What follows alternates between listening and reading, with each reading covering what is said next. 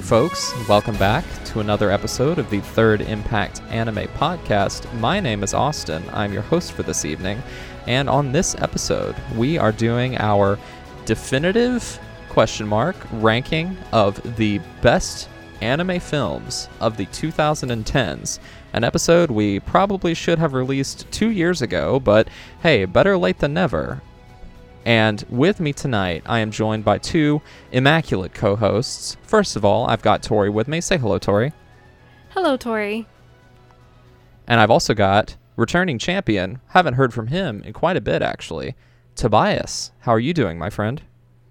I'm immaculate, according to you. Oh, exactly. I, you you are. You're a wonderful, immaculate boy. You are. Uh, it's been a while. How have you been? Uh, you know, it's been. I think uh, my last episode was the spring sampler for 2021, so almost but not quite a year uh, at this point. Uh, well, things are different, but things are things. So glad to be here as always. The time flies when you're watching anime or or not watching anime. Time still still flies. Ever marching on. It does indeed. So speaking of the march of time, as I mentioned earlier, back in February of 2020, we did our decade in review episode where we talked about some of our favorite anime TV series that came out in the 2010s, uh, 2010 through 2019.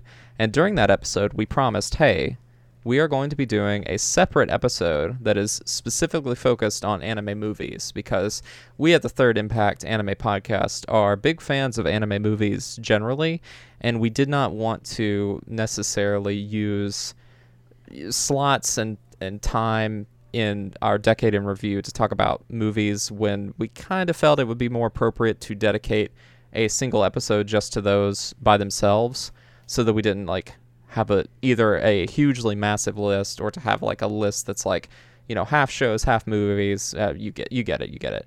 Um, but shortly after february of 2020 a very massive world event happened that basically destroyed all of our brains. Uh, so we are finally beginning to recover uh, after a long period of not fulfilling our promise. And now we are back to finally do our episode where we will be giving off our our third impact anime definitive top 15 anime movies of the 2010s. So, my lovely co-hosts, are you guys ready to jump into it? Hell yeah. Ready. So, the format that we're doing this particular ranking is going to be slightly different than the way that we did our decade in review. I think if I remember correctly, and I haven't re-listened to it, the way we did the last one was basically some of us got together and we just basically said, here are five shows that we really liked, and we're going to talk about them briefly. But for this episode, we are actually going to be doing a ranked list of things in order based on how much we like them. Uh, Tobias gave me this suggestion that was lovingly stolen from the Insert Credit podcast. And I get what he was going for, but Tobias, would you please explain to the audience and to Tori exactly how we are structuring this particular episode? Sure, absolutely. So, uh, among my pandemic hyperfixations has been trying to get a wrangle on all the podcasts that I've had in my backlog uh, for, I don't know, about 10 years now. Uh, among those, I've been listening to the Insert Credit podcast, which is uh, has been around for a bit, but kind of came back uh, a little bit before the pandemic. Uh, would highly recommend it. It's a video game podcast by people who have been in the industry in a way or another for a long, long time. All very smart people, having a lot of fun, just bullshitting each other. But anyway, uh, on some of their, they have a couple. Not like this like podcast because we haven't been around for very long and we are very stupid. We are yes, Correct. incredibly, incredibly stupid. So uh, yeah, so this is blatantly stolen from them. I'm gonna put that out there. You know, kind of t- take this format because I had a lot of fun listening to it, and I hope you guys will as well. So what we're gonna do is there's three of us. There's 15 slots on this list. We're going to take turns nominating a title from our personal list. Uh, none of us know what is on the other people's list at all. Uh, as we nominate them on this ranked list of the top 15, we're going to determine where each one fits in the definitive ranking. So we're gonna I'm gonna nominate one, then we'll say Tori nominates one, and we decide if that's higher or lower than mine. And then Austin will nominate one, and then we will collectively determine whether that fits above it all, in the middle, or below everything. And we're going to keep going uh, until we have a list, and then we'll do some cleanup at the end to determine if we agree with this. So, you know, just kind of put that out there. This is not going to be objectively the best movies of the tens. It will be the third impact ranking for the best of 2010s, which of course is objectively the best, but just put that out there that it should represent uh, it should represent us as a podcast and not necessarily us putting in, in, in text that this is the best series of movies. This is not like a Metacritic amalgam. Blah, blah, blah, blah. This is not like a Metacritic amalgamation. It is, uh, in fact, more objective than that because it is our our tastes. Exactly. So And I feel like at the end we can kind of do some honorable mentions as well. We can certainly mention some other stuff besides the 15, but that is the story we're sticking to on this episode. I have a few dishonorable mentions as well. Uh oh. Okay, well, uh, Tobias, you outlined a possible uh, list of how we proceed through this in the order of who goes first in your outline. So, what? what how about we just go with that? Okay, we'll do it. Uh, looking at the Discord, it looks like kind of a reverse order, uh, counterclockwise, I guess. how do you how do you do clockwise with a linear uh, list? All right. Well, see, here's the problem. Now, since I'm going first, I don't know what the hell I want to nominate first. Mm, So I'm it's a gonna go, tough one, huh? So I'm gonna go with the weird one. See, I'm gonna shock because guys you don't this. you don't want to nominate something that you feel like one of us is going to nominate because you don't want to waste your turn. Exactly. And that's where the game comes into play. Is that there's a few movies I think we're all that are all going to be on our list, but you know you don't know what's going to show up. So do you burn a slot on a personal favorite, or do you you know put a slot down for something that you feel like everyone is going to put? I'm going to put out that out there that I have very few that I think are are commonly accepted great movies. I got some weird choices here, so let's go ahead and let's play it risky. Let's nominate some weird choices here. So my first one off the bat goes by a couple different names. Uh, I think the most commonly accepted would be motherfuckers or MFKZ or Mutufukazu in the Japanese in the katakana. So We're gonna have to bleep that out because you cannot curse on this podcast. Uh, really? We've cursed. It's not. It's the name of the No, no, title. no, no, no. Don't I'm, I'm, I'm just just picking on you, my friend. Austin, you were too innocent for this world. So the reason I'm putting motherfuckers on this list, uh, right off the bat, it is a co-production between Studio 4C and Ankama Animation in France. And right off the bat, that that that that has piqued my interest because with all the talk about what counts as anime nowadays and does, does Western stuff count as anime, we always talk about the American studios that are just aping the genre conventions. We're not really talking about you know objective quality. We're not really talking about what actually exists in the heart of anime. And I feel like Ankama in France and what a lot of other French studios are doing really embodies the Japanese animation style more so than any other uh, Western studio or even country uh, overall. Uh, this is, it, you know, it from a from a 4C uh, production, it has this sort of grungy, almost grimy feel to it. Uh, it generally takes place in a um, fictional third world country with a young orphan boy living on the streets. It's uh, he finds out he's half alien, and there are men in black chasing him throughout the movie to take his alien powers. It's a very goofy comedic movie, sort of in the style of um, like Akira, for instance. But it has this really cartoonish style to it that looks very anime, but also looks very different, signifying that uh, East meets West sort of um, from art style that you would expect from something with Studio 4C and Ankama. So it's very, very different and very, very Tobias in that nature. So I'm putting I haven't as a baseline motherfuckers. I haven't seen this one, but from looking at like trailers and the art style, it kind of looked like it reminded me of Dead Leaves. Would that be accurate? Yeah. Yep, I would say that. In fact, I was trying to think of the the plot, it is very much a Dead Leaves style plot as well. You've Okay. got this uh this goofy, goofy these goofy uh like cast of, of main characters, the the main character and his friend and whatnot. It has this very irreverent, uh, gross art style throughout, and has this weird sci-fi plot, which at the end is, is whatever. But it's got this sort of frenetic action that you can you can definitely see in Dead Leaves and Imaishi's other work. So this is this is an Imaishi thing, isn't it? Oh wait, no, you're talking about Dead Leaves. Never mind. Yes, yes, but it, it is very reminiscent of Dead Leaves for sure. If you Okay. if you saw that years back and want something a little more in that vein, then Motherfuckers would uh, be a great choice for you. This this did get a um one of those G maybe not G Eleven Arts I think it was Eleven Arts right that put this out in theaters uh, right before the pandemic in 2019 and they released it on disc shortly after which is what I have so would highly recommend checking this out if you're looking for more modern anime movies that are drastically different than everything else Leave it to Tobias to start us off with something weird and crass. Yeah, and honestly, you know, it, it, I wouldn't say it's like great and amazing or anything. So this is kind of a good baseline. You know, you want to put Yeah. something above it, below it. You know, I feel like that works. Well, that's up to Tori because you're gonna nominate something next.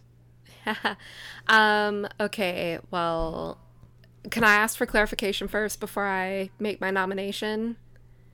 Absolutely.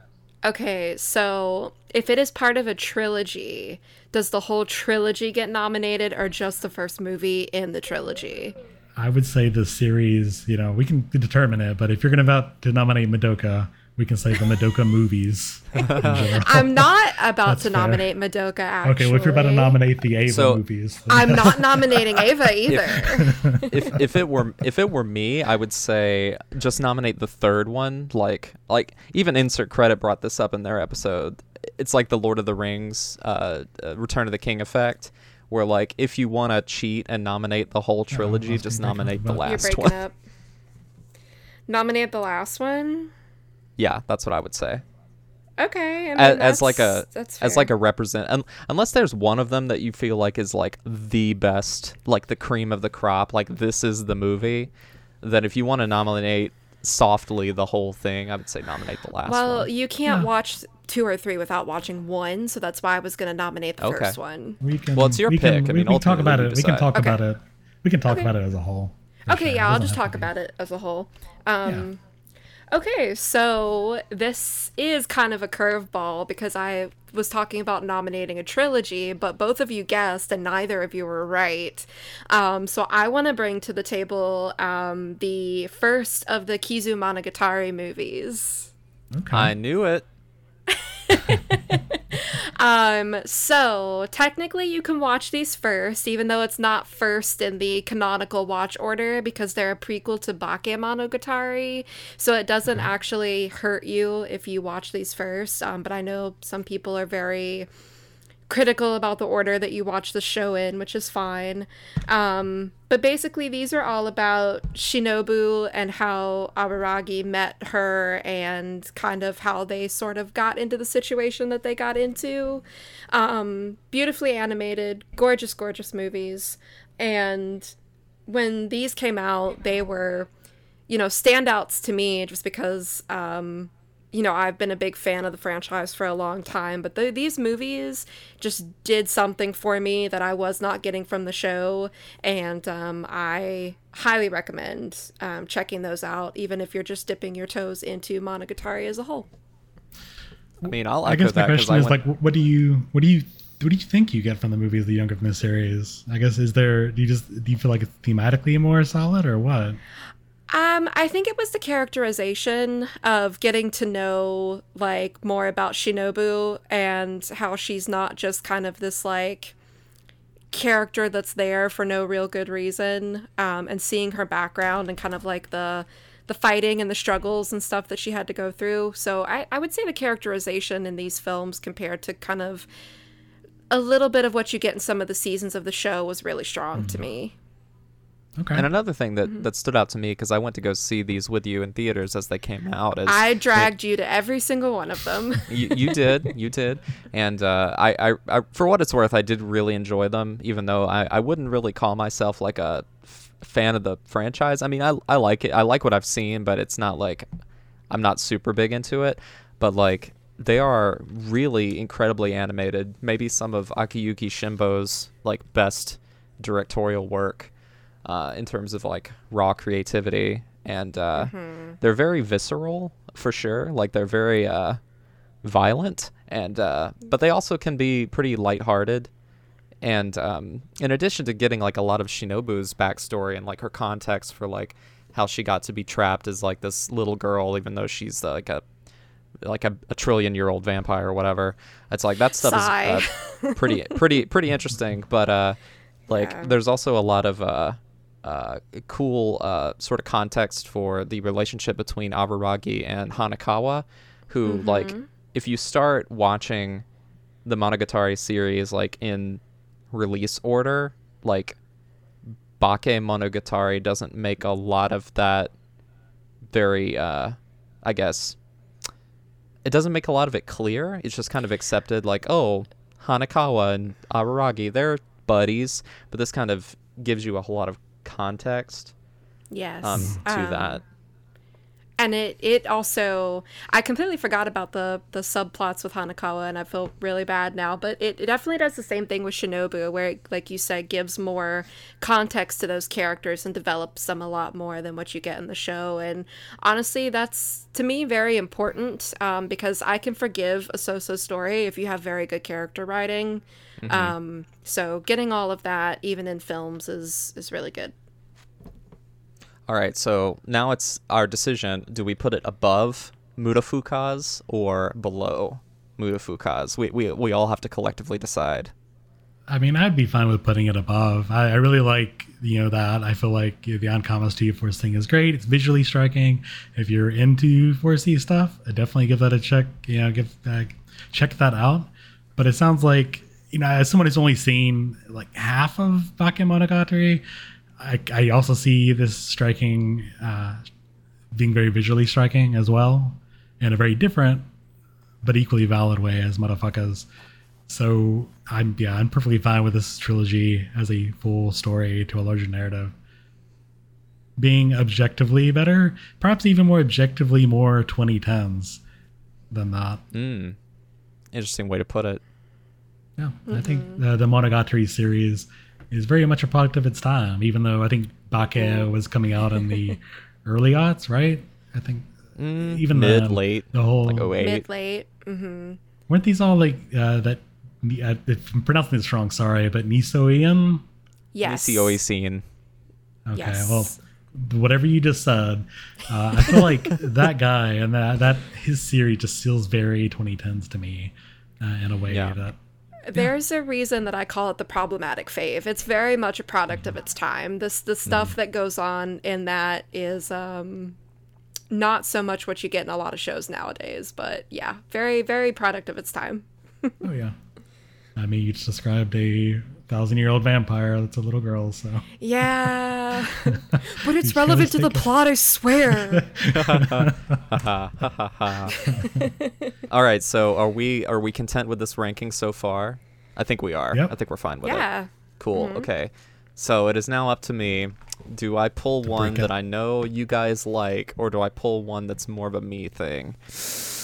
Hmm. It is an interesting question. Okay, I think I'm just going to take the plunge and nominate this you only have five. one. I only have five. I only have five. Oof. Okay. Okay. Yes. Okay. This this is the one that I'm super confident in, and you. I know you both of you guys really like this one, but I'm not 100 percent sure if it would actually end up on your list. So I am going to nominate the 2017 Masaaki Yuasa classic, "Lu Over the Wall." Uh, That was on my list. So- and now That was on my list too, All actually. right. Excellent. So, okay, so I'm nominating Lu because this movie is incredibly special to me in the sense that I uh, it's a film that I watched the trailers for and was like instantly smitten with, and then I watched it in the theaters and felt just this grand sense of exuberance from the whole experience, and that feeling sustains me to this day. Like every time I think about Lu or every time I watch it, like the music is just so infectiously uh, poppy and fun, and like the uh, our our main characters like that are in a band and they meet this like vampiric mermaid at the seaside town and then like everything goes crazy and all the mermaids love music and then there's mermaid dogs. It's just a whole lot of nonsense happening but it has a huge amount of heart and I definitely count it as a vampire anime as you should as well and I just think it's really special. It is a super cute, super good, fun movie that I would recommend to literally everyone. Like, if you watch this film and tell me that you don't like it, I have a very difficult time thinking that you have good taste. That's No, a, I would. Go ahead. I was gonna say that's a very fair criticism, um, and I think that's a good addition to the list. Um, and it's very funny that we all had it on the list, but um, not surprising. No, Yeah, I, I kind of think, uh, figured that in the- because we all like Yuasa, but you know. Yeah, I feel like in the in the post Your Name glow of you know anime movies and theaters are, are here now. It's a thing we get to enjoy. Uh, both Lu and Night is Short were kind of there immediately after, and that Lu going to see Lu in theaters like oh my god, this is this is the state of the world we're in, and we can watch not only anime movies but Yuasa movies in theaters. It was so wild and completely agree. Is it the best movie of all time? No, but I had a smile on my face the entire time I was there. And this one came out chronologically, like before. It, it definitely came out before The Night is Short Walk On Girl. And I'm pretty sure it came out before Devilman Crybaby, too. So. If I'm if I'm not Uh, it- misremembering, It, it might have it, it it might have come out in Japan, but over here it came out after Devilman. oh, it here. did. Okay, Yes, in the states it did. I think it might have done in Japan too, but I I don't know offhand. And just thinking about like Lu and Devilman coming out at like basically the same time, I think it really showcases like, oh wow, this Yuasa guy can do uh, basically anything. Yeah, that's kind of where he went from being this this guy that does weird stuff, you know, like Kaiba and um, blinking on things before um, Mind Mi- Game. game. Yeah, mind game. Like he was very surreal, very weird. And Lu and Night is Short are like, all right, well, he can do more. You know, he and a studio Science SARU can do a little more mainstream type of Mm-hmm. stuff as well, while still maintaining that charm that they're known for. So where would we like to place Lu on the list? I would advocate top of the for at the top. I have, yeah, I have Second thought. place for me, but I'll be the outlier, I suppose. Okay, second or top? I think I, I think it's got to be top, Tori. I'm sorry. Oh, That's okay. Go ahead. It's two against one. Okay, are, are are you happy with that? Are I'm you at peace with it? I'll be fine. Okay, okay, you'll live. I'll live. It's okay.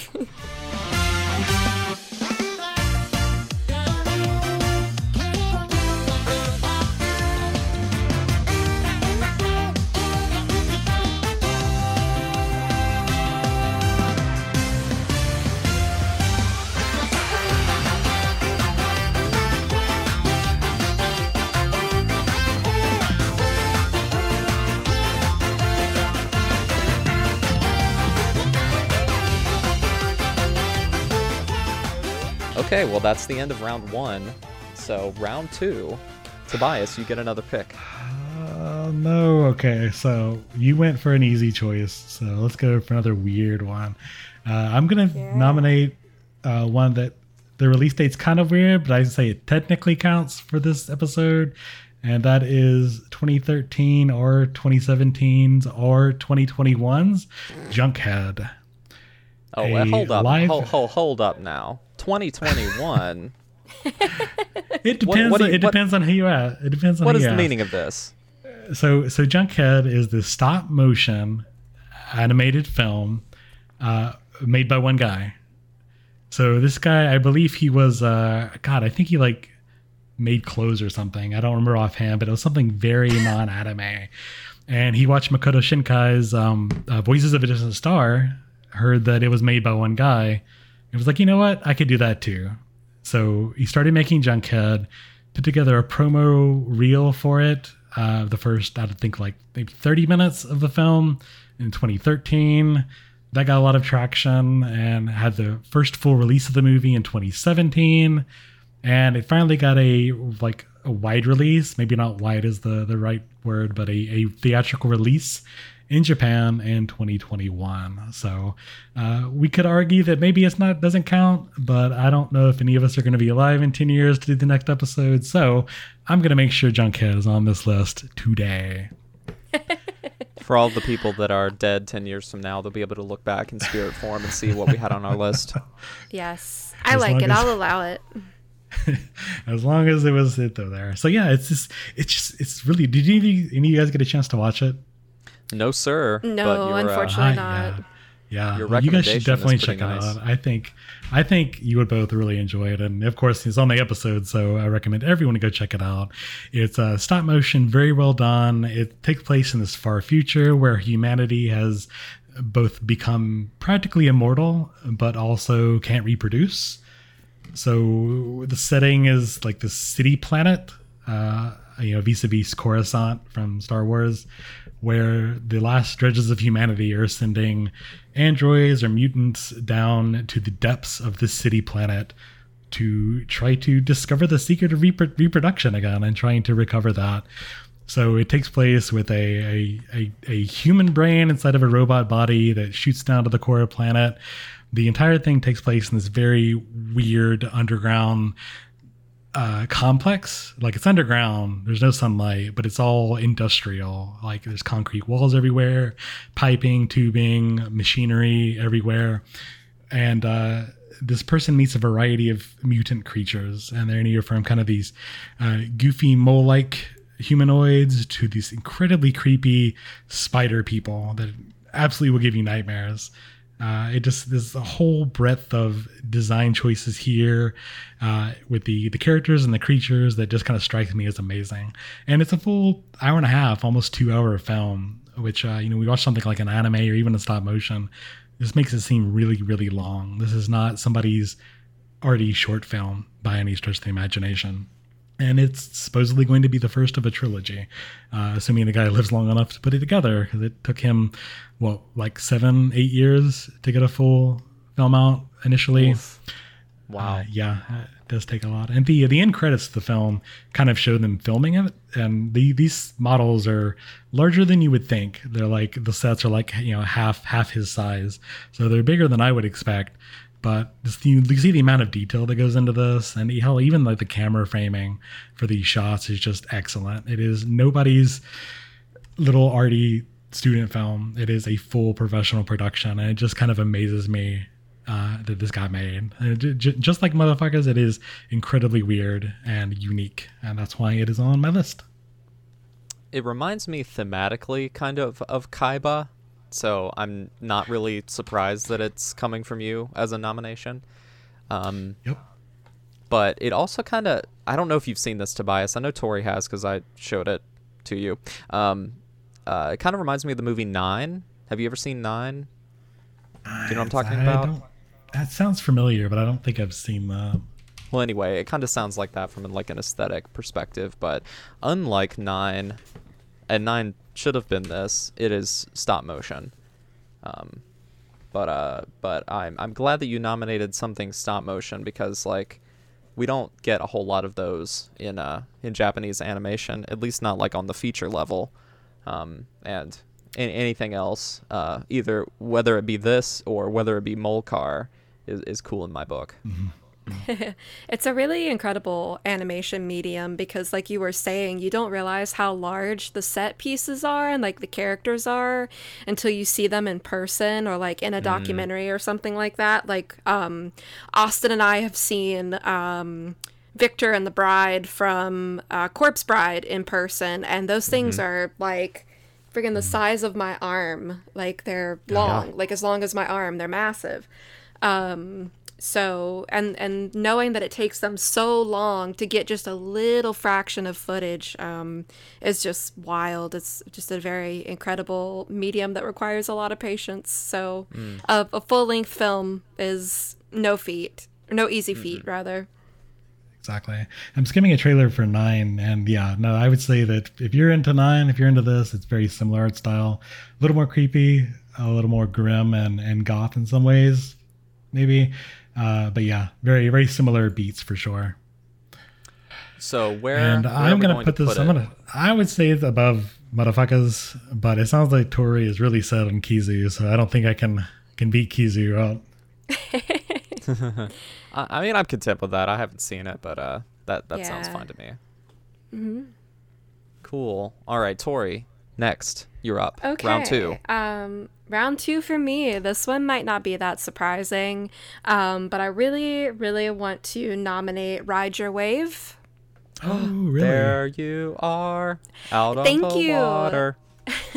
it's been like two years since I've seen this movie, and I still sing that song. Like it's so catchy.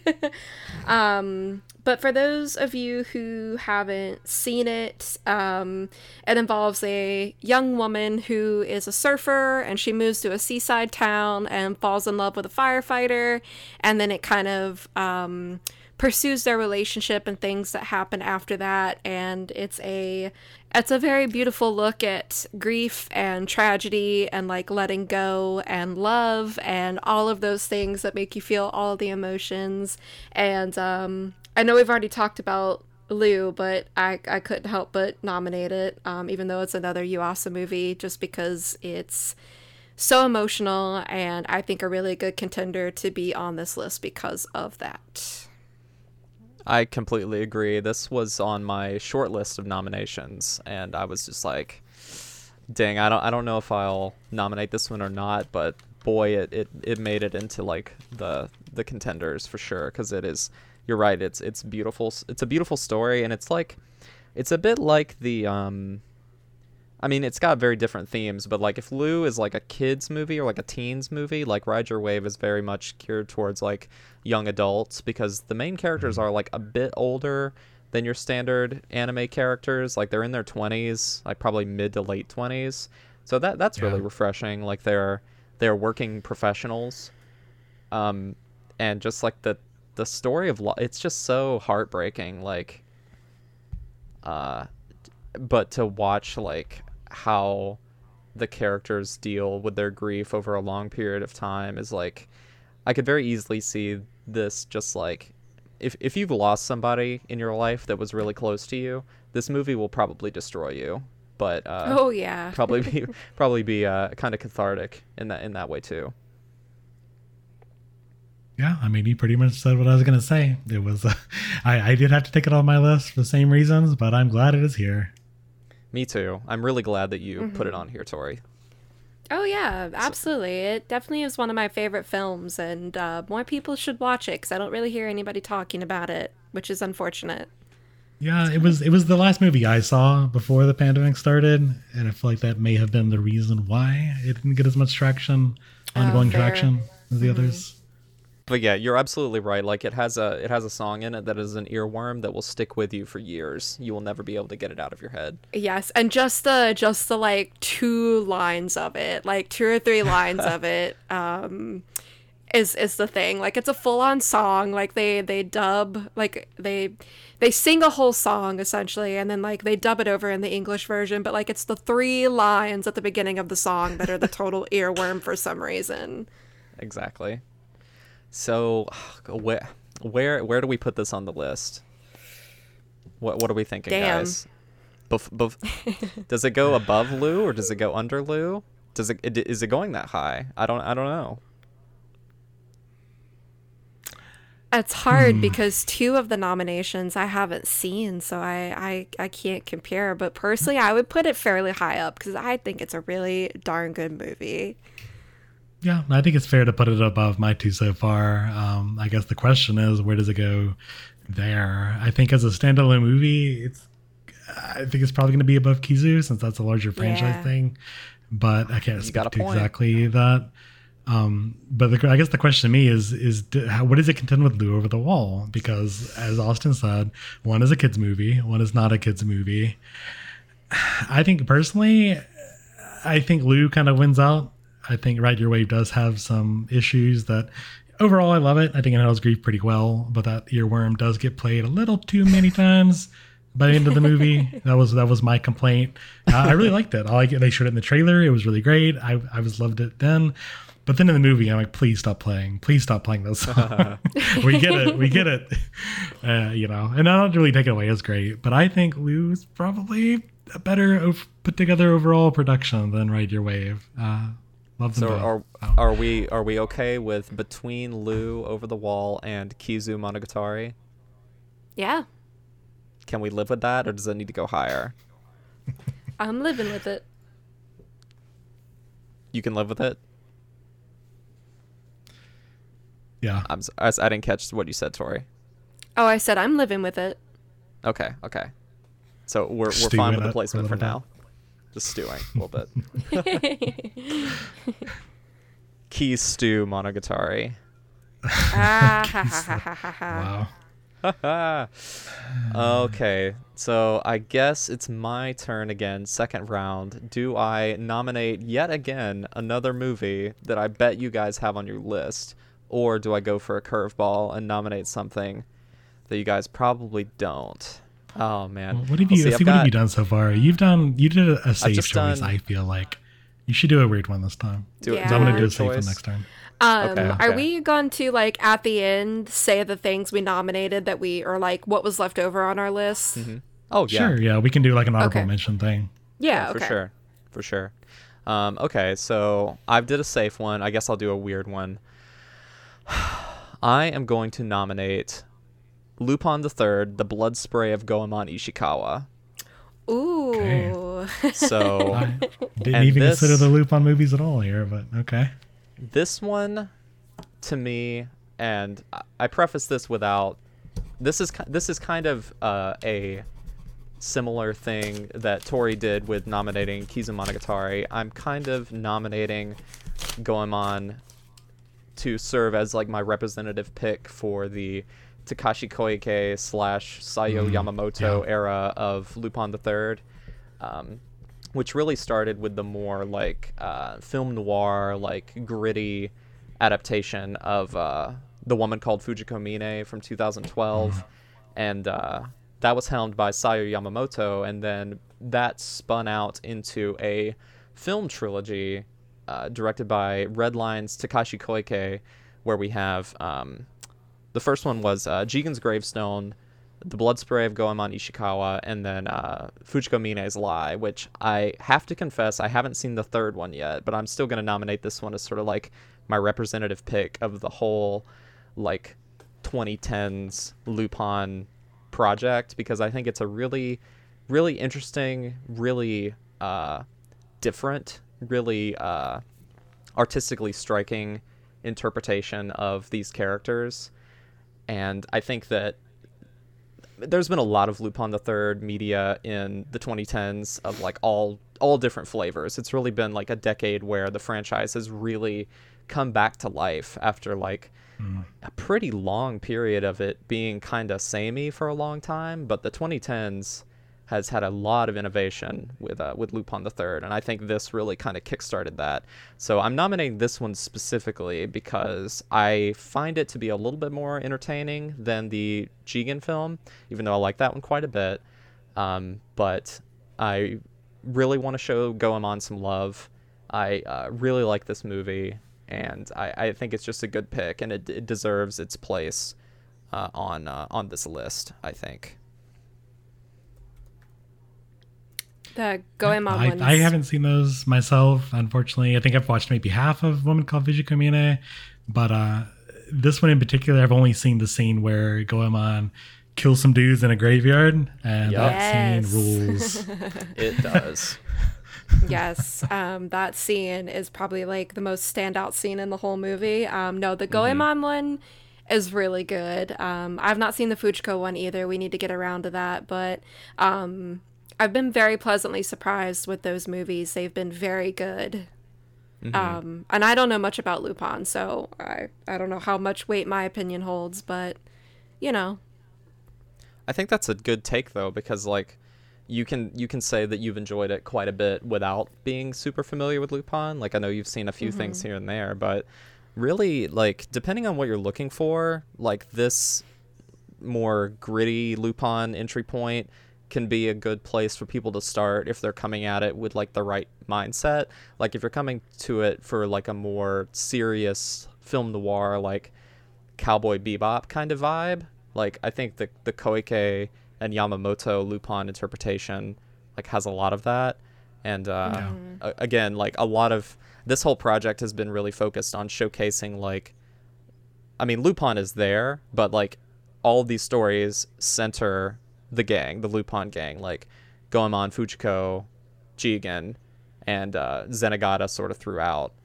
Um, so I, I think it really is like a fine entry point if you're if you're okay with it being like a little bit darker material. Um, but yeah, I just felt like that needed to be on here. And um, in terms of ranking it, I mean, it's it's really good, and I think it deserves to be on this list. But I'm fine with it being kind of towards the bottom. Yeah, I mean, it runs on the same problem as as the Kizu does, that it's part of a franchise thing.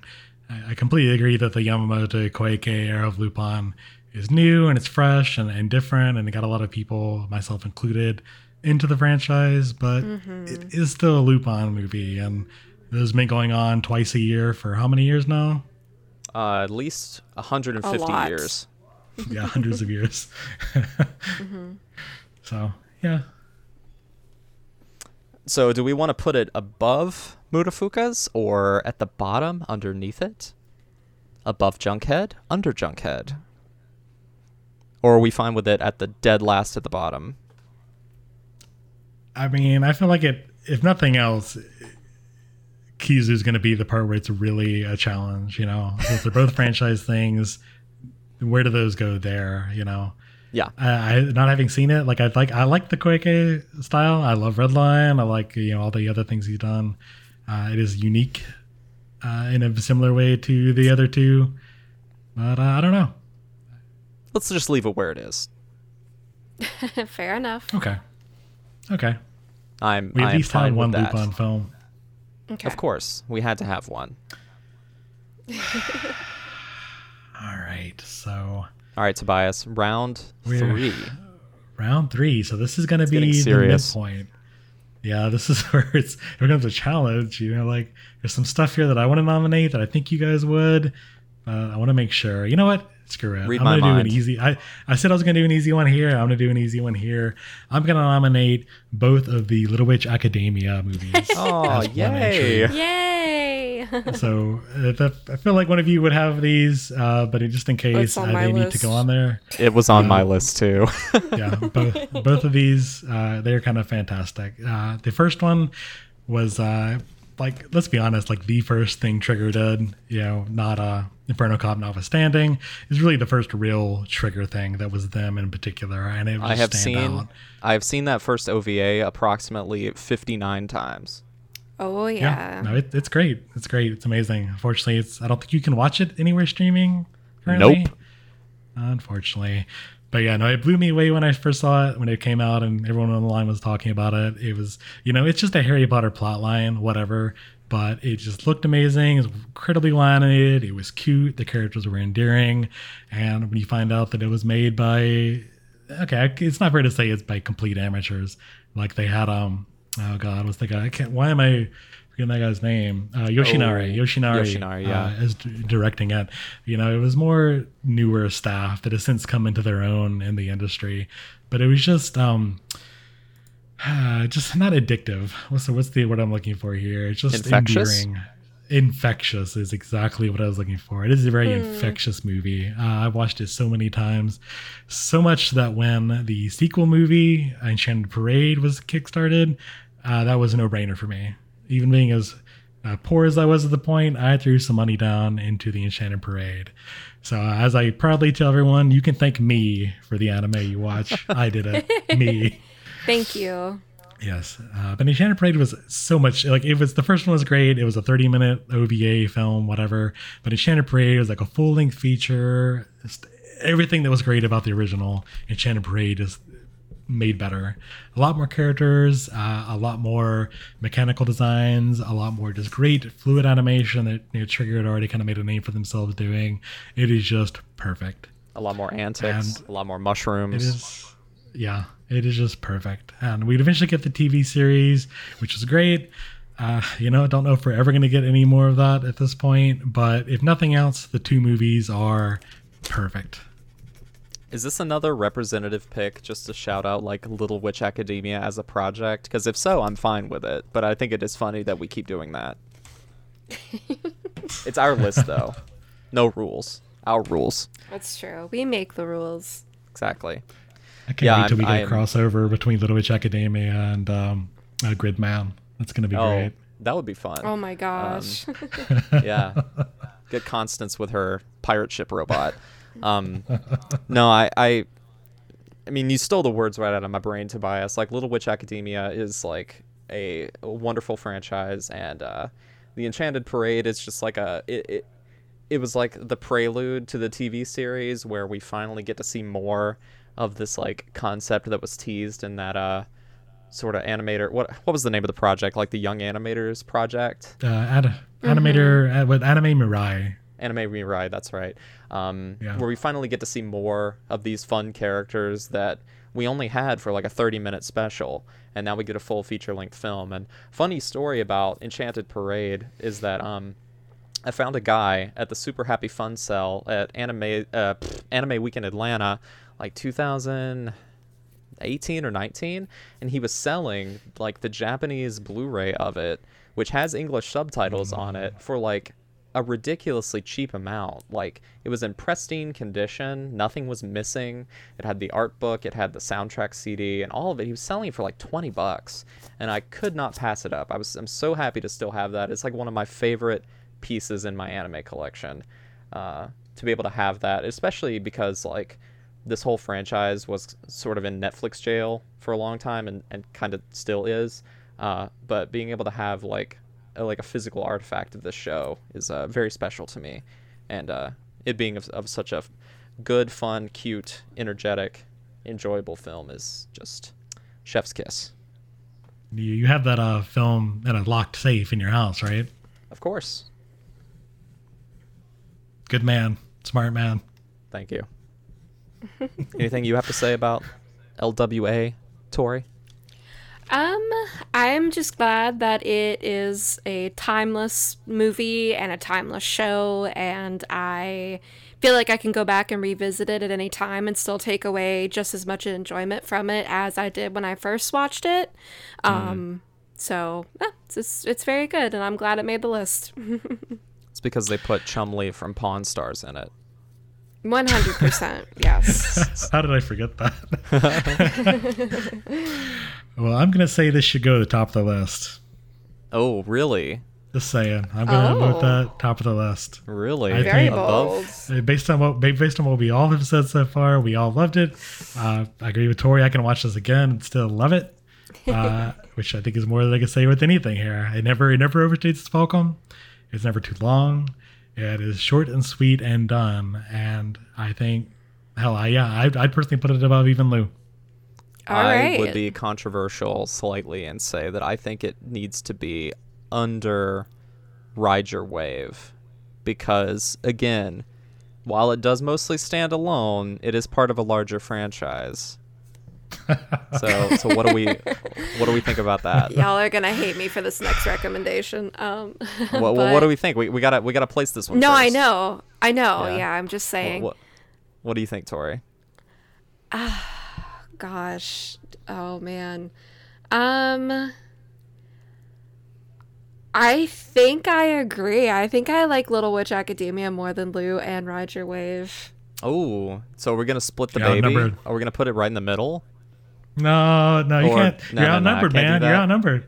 You're No, outnumbered. I guess I'm outnumbered. You're it has to be at the outnumbered, top. yeah. Wow, our, we got a new number one, Little Witch Academia, The Enchanted Parade. Oh Yeah. my gosh. I mean, there's not a whole lot that I would boldly say needs to go near the top, but I think you know, and even then, like, what can you really say negative about this movie? It doesn't, you know, even the other the other trigger stuff. Like you say, okay, there's flaws here or there. You may or may not like it, but Little Witch Academia is just it's a perfect recommendation. The the movie specifically, the TV series, we could talk more about you know individual flaws, pacing, what have you.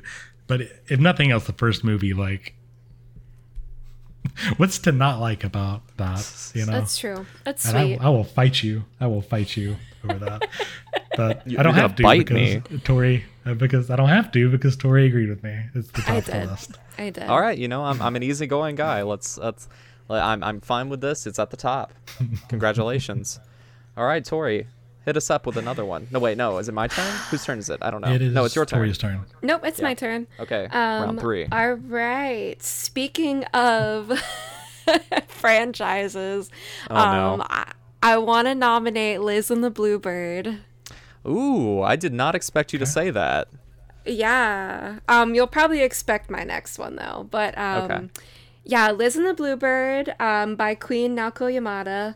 Um, now it her. is it is based off.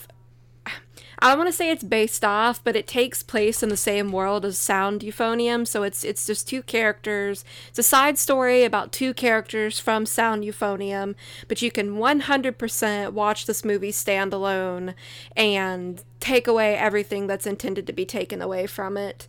Um, and I do love a good melodrama and coming of age story and just characters realizing that like excuse me and characters realizing that their lives are changing especially in a very formulative time of their life and figuring out you know how to navigate these complicated friendships and like romantic feelings and things of the like and um this movie very much handles that very well. It's very like tugging at the heartstrings, watching these two girls kind of like very clumsily navigate their feelings and friendship with each other. Um, and I think it's belongs on this list very much so.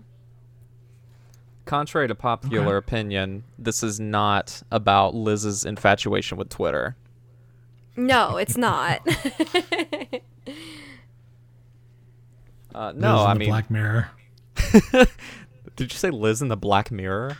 That's what I said. Yes. That, that's that's amazing. Um, Uh, no, the the bluebird is a fairy tale that she likes. Um, yeah, I, I, uh, I, I agree with uh with what you said, Tori. It is a really uh, it's a very soft, twinkly Naoko Yamada movie, but it still has that you know that yearning, you know, that feeling, the pining, the con- the pining, Tori, the pining. the Um, pining. uh, and I think the one I, I really do like it. It's a it's a gorgeous film. Uh, I think the one thing I remember kind of not caring for as much was like the the cutaway segments to like the storybook world. I kind of felt like that made the pacing feel a little weird, but that's like a really small problem that I had with the movie. But and I didn't dislike those sequences. I just thought it was kind of abrupt at the time watching it for the first time. But then again, I haven't really seen it again since that first time, so I, I might feel differently now. But no, it's a it's a really uh, it's a very finely crafted film, which I expect nothing less from from Naoko Yamada. Yes, agreed. Have you seen this one, Tobias? I have not. I think I was in the position that I probably should watch Sound Euphonium before this, and I think I watched the first one or two episodes of that when it was airing, but just kind of never got around to it. Uh, but I mean, everyone's talked about it, so I I mean, I don't see any reason why it shouldn't be on there. admittedly same. Like the only sound euphonium thing I have seen to completion is this movie. oh no, it's such a good show. I mean, I know we're not here to talk about that specifically, but you guys should check it out. yeah, it's definitely it's been on my short list for like the past five years. I've been I've been really curious, you know, with it being tied to a franchise, how much it could stand on its own. But It stands pretty well. Like The Tori, you, the you can only... well, you go ahead. So the only major thing that connects it to that is the concert that they're performing, and then um, you see some of the characters from Sound Euphonium, the TV show, in the background. And if you know who they are, it's like if if, if you know, you know. Yeah, but like it doesn't really take away, in my opinion. Um, and then Liz and um, oh, what's her friend's name? Um, Liz. The Bluebird? And... No, not the Bluebird. Um, Uh, I'm looking at the Blu-ray right now. It's uh, uh, the two girls are Mizore uh, Yor- Yoroizuka and Ko- Nozomi Kasaki. Yes, thank you. I don't know why I'm calling her Liz because that's the name of the musical piece. Liz, So, of- Mi- Liz and the Bluebird. God. Mizore and Um, Nozomi. Yes, thank you. So they're they're also in Sound Euphonium. So really, it's like a if you know you know situation, but it really doesn't take away, like I said, anything from not having seen like all two seasons plus the other movie of Sound Euphonium first. This is uh, Naoko Yamada's Marvel Cinematic Universe, is what you're telling me. Yes. Basically, Euphonium, yes. Euphonium Cinematic Universe. The the This- Euphy universe. UCU. yeah, the UCU. Even though euphonium starts with an E. It's you Yeah, it's like first sound. you like E You've- E you've- U. you've seen- EU. Okay, okay, okay. Okay, okay, kids. So where where does the bluebird fly? Where are we putting it on the list? I mean, it can't be Um, number one, is all I will say. No, it, it- no, it can't I can't really one. say. I can't really say. Speak to it. I trust your judgment, but I can't really say. As long as it's not number one, I'll be content. I personally, I would put it under Junkhead, but above Mutafukaz. That's where I would put it. Yeah, I I definitely think Because- I like it more than Goemon personally. Oh yeah, me too. So I think I would be happy with it there. What What do you think, Tobias? I man, that's fine with me. I, Okay. I can't speak to it. I'll, I'll I'll get around to it eventually. Like, it's it's not a desire, but you know the euphonium stuff is just a matter of too many damn damn shows to watch Too much True. to watch. nowadays. So I really liked the two episodes I saw of, of euphonium. It looked, looked interesting. The characters looked interesting. But uh, yeah, that was back in what 2015 or so, and Mm-hmm. so much to watch nowadays.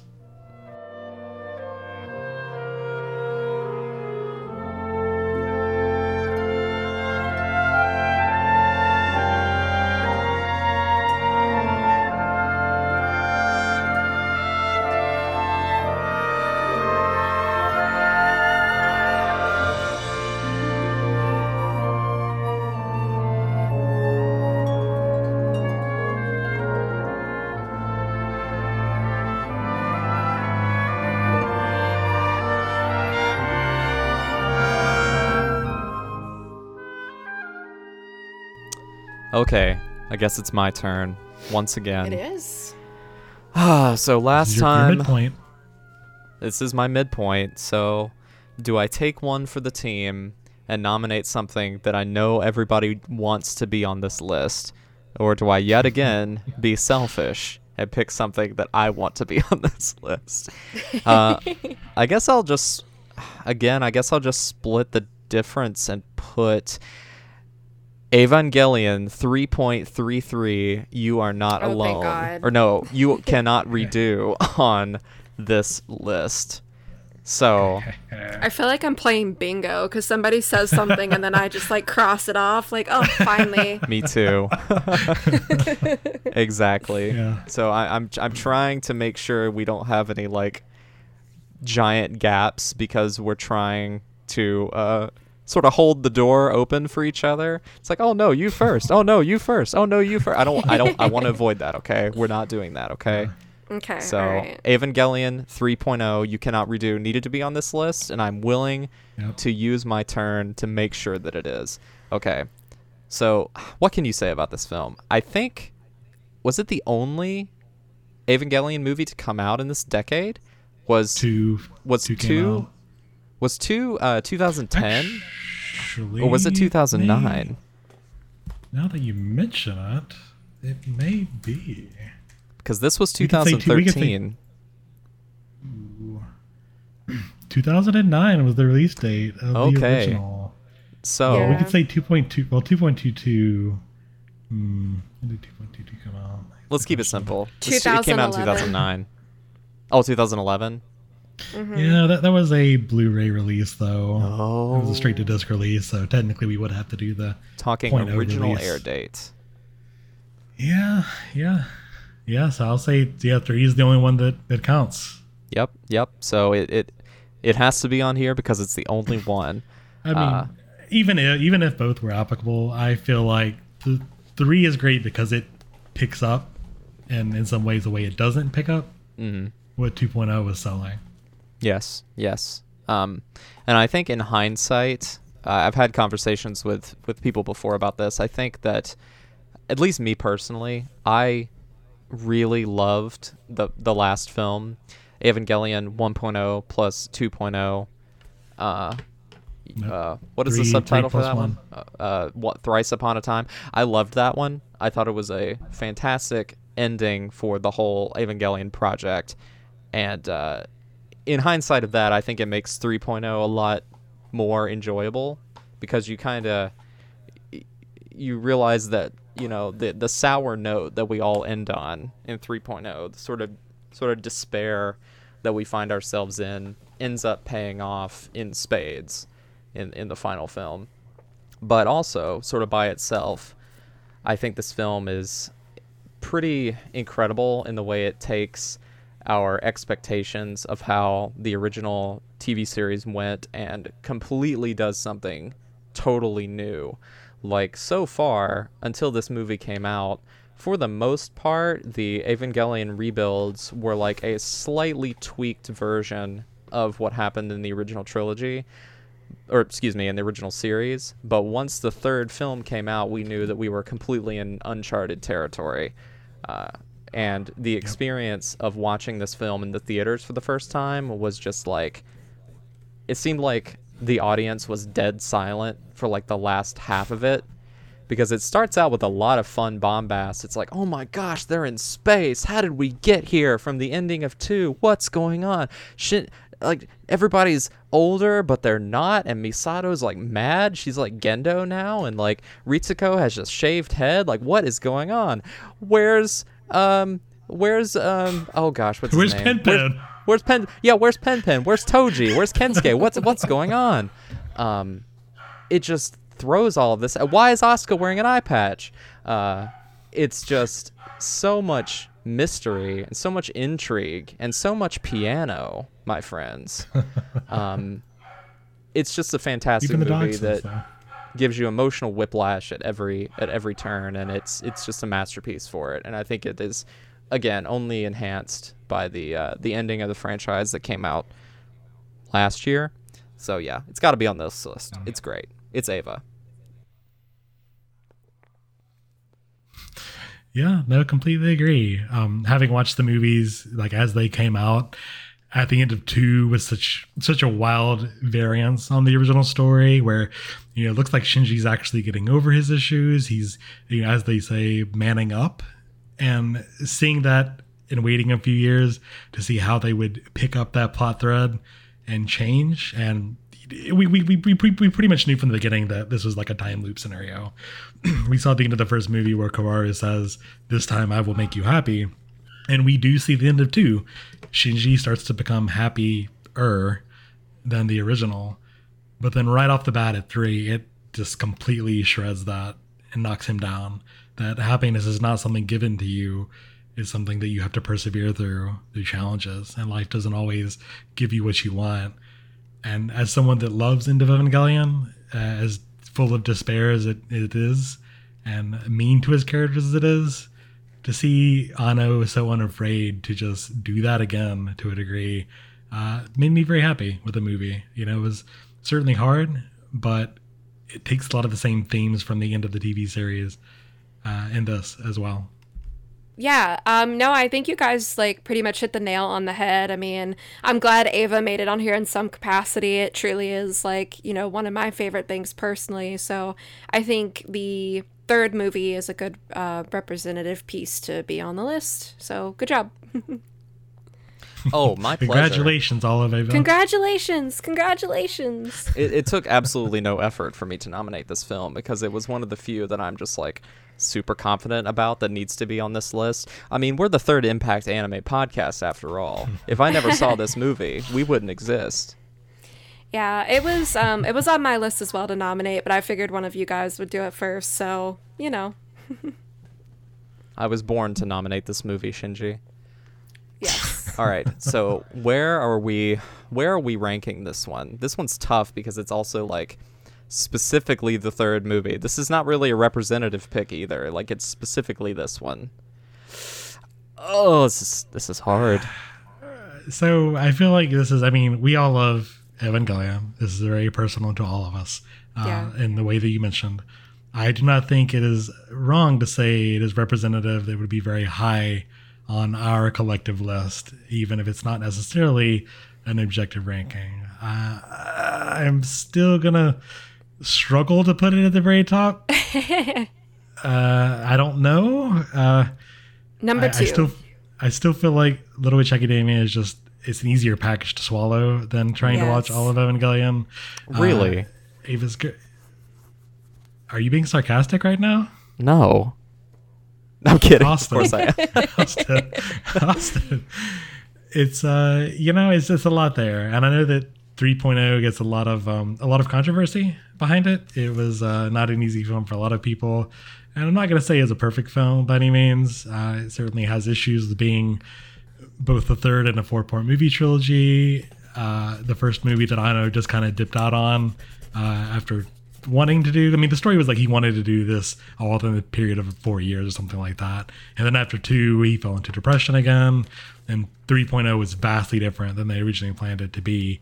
And while I think generally for better, uh, I can't lie. I would I would be interested to see what the original quadrilogy was going to be back when he planned it in 2007. Probably So, don't as good.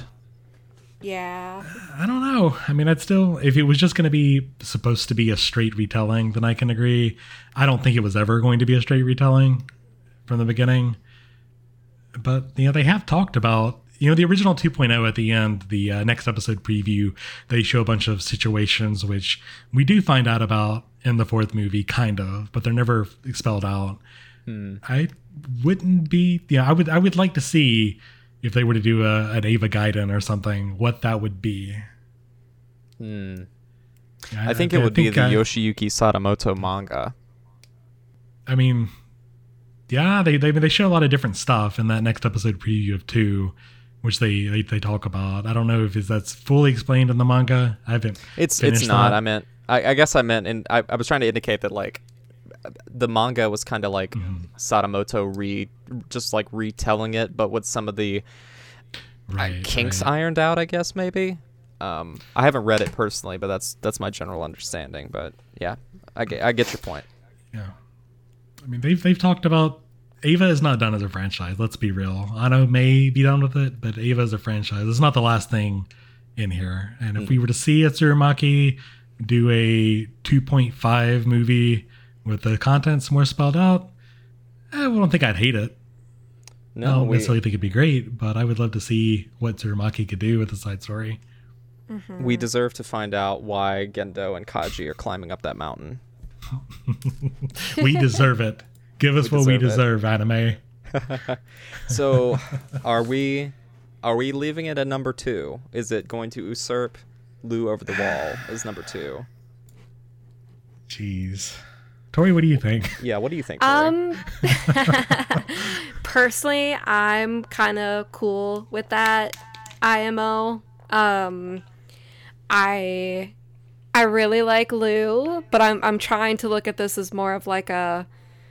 I don't want to base it fully on emotions, which is how I do stuff a lot of the time. But um, 3.0 has a lot of memories tied to it for me and I'm I'm like I said trying not to like base it strictly on that but um I think that 3.0 should be before Lu.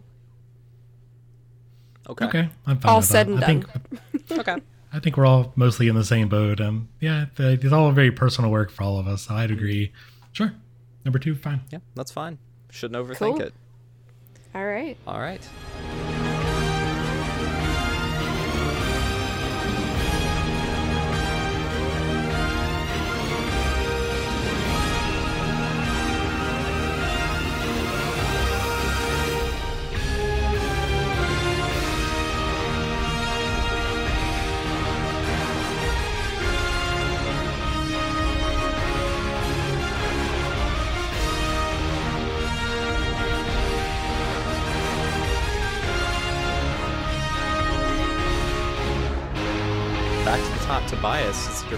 Your penultimate choice. You've got two more left. This is the beginning of round four. Hit us up. All right. Well, I'm gonna go with another safe choice, safe-ish one that I think is it's it's, it's personal, but not exactly. Ah, hell, uh, a silent voice. Yay! All right. Ano- another Bingo. Naoko Ya- Yamada. Bingo. Uh, you know, it's it's funny you just mentioned uh, another Yamada work, but so we're gonna do almost two in a row here. Uh, man, this movie again, you could probably levy some heavy criticisms on various parts of it, but it is just to me, man, there's just so much, so much of my own anxieties, and there there are certain movies that are engineered to make you cry in a way that feels engineered, that feels like it's there. But this just just doesn't, man. Like I, I can't fault it for that. Yeah. It is. We, we see the- these characters that are are torn.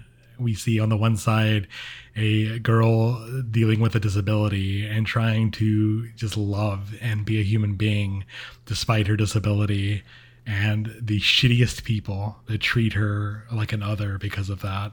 And the the guy in there, you know, he he does that too, but he comes to realize that how shitty of a person he was, and he lives his entire life wanting to repent from his past shitty behavior, and he can't. And you know, the movie opens with him uh, almost trying to kill himself because he can't deal with the shit he was, and trying to come to terms and you know beg her forgiveness by the end of it.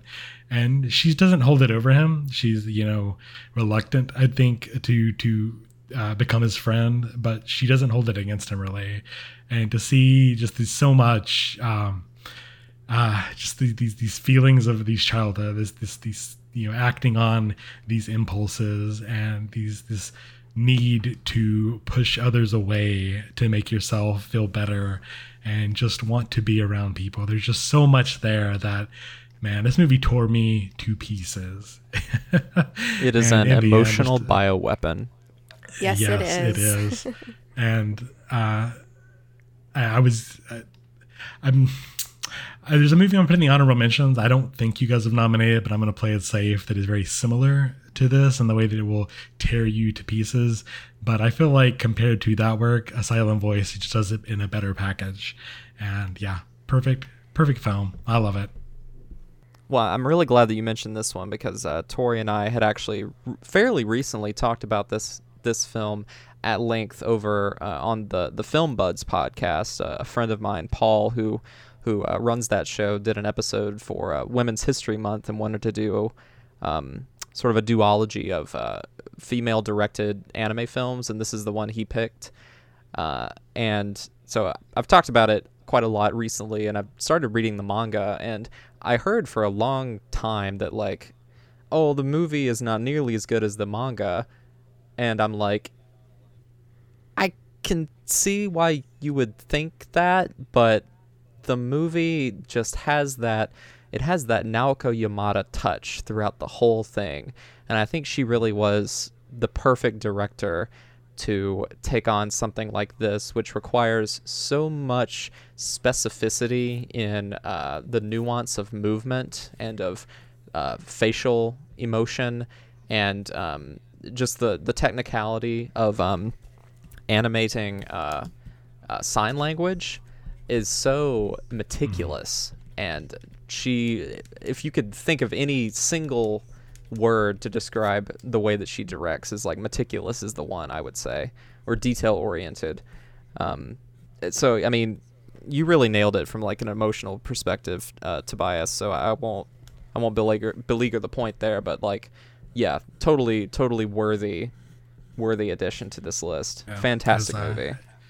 Usually, the way I put it when I talk about it in panel work is as someone that is both hearing impaired and is also a, a shithole. Uh, this movie hits me on both sides. Aw, you're not that bad. Aw. Not that bad. You're kind of bad though. You said that, not me. Oh Yeah, my gosh. It, it hits me from both sides. It's not just a one-sided thing. Like there's so many pathos here. Uh, for me personally, it's just man, it it it leaves my nasal cavities drained by the end. Mm, gross.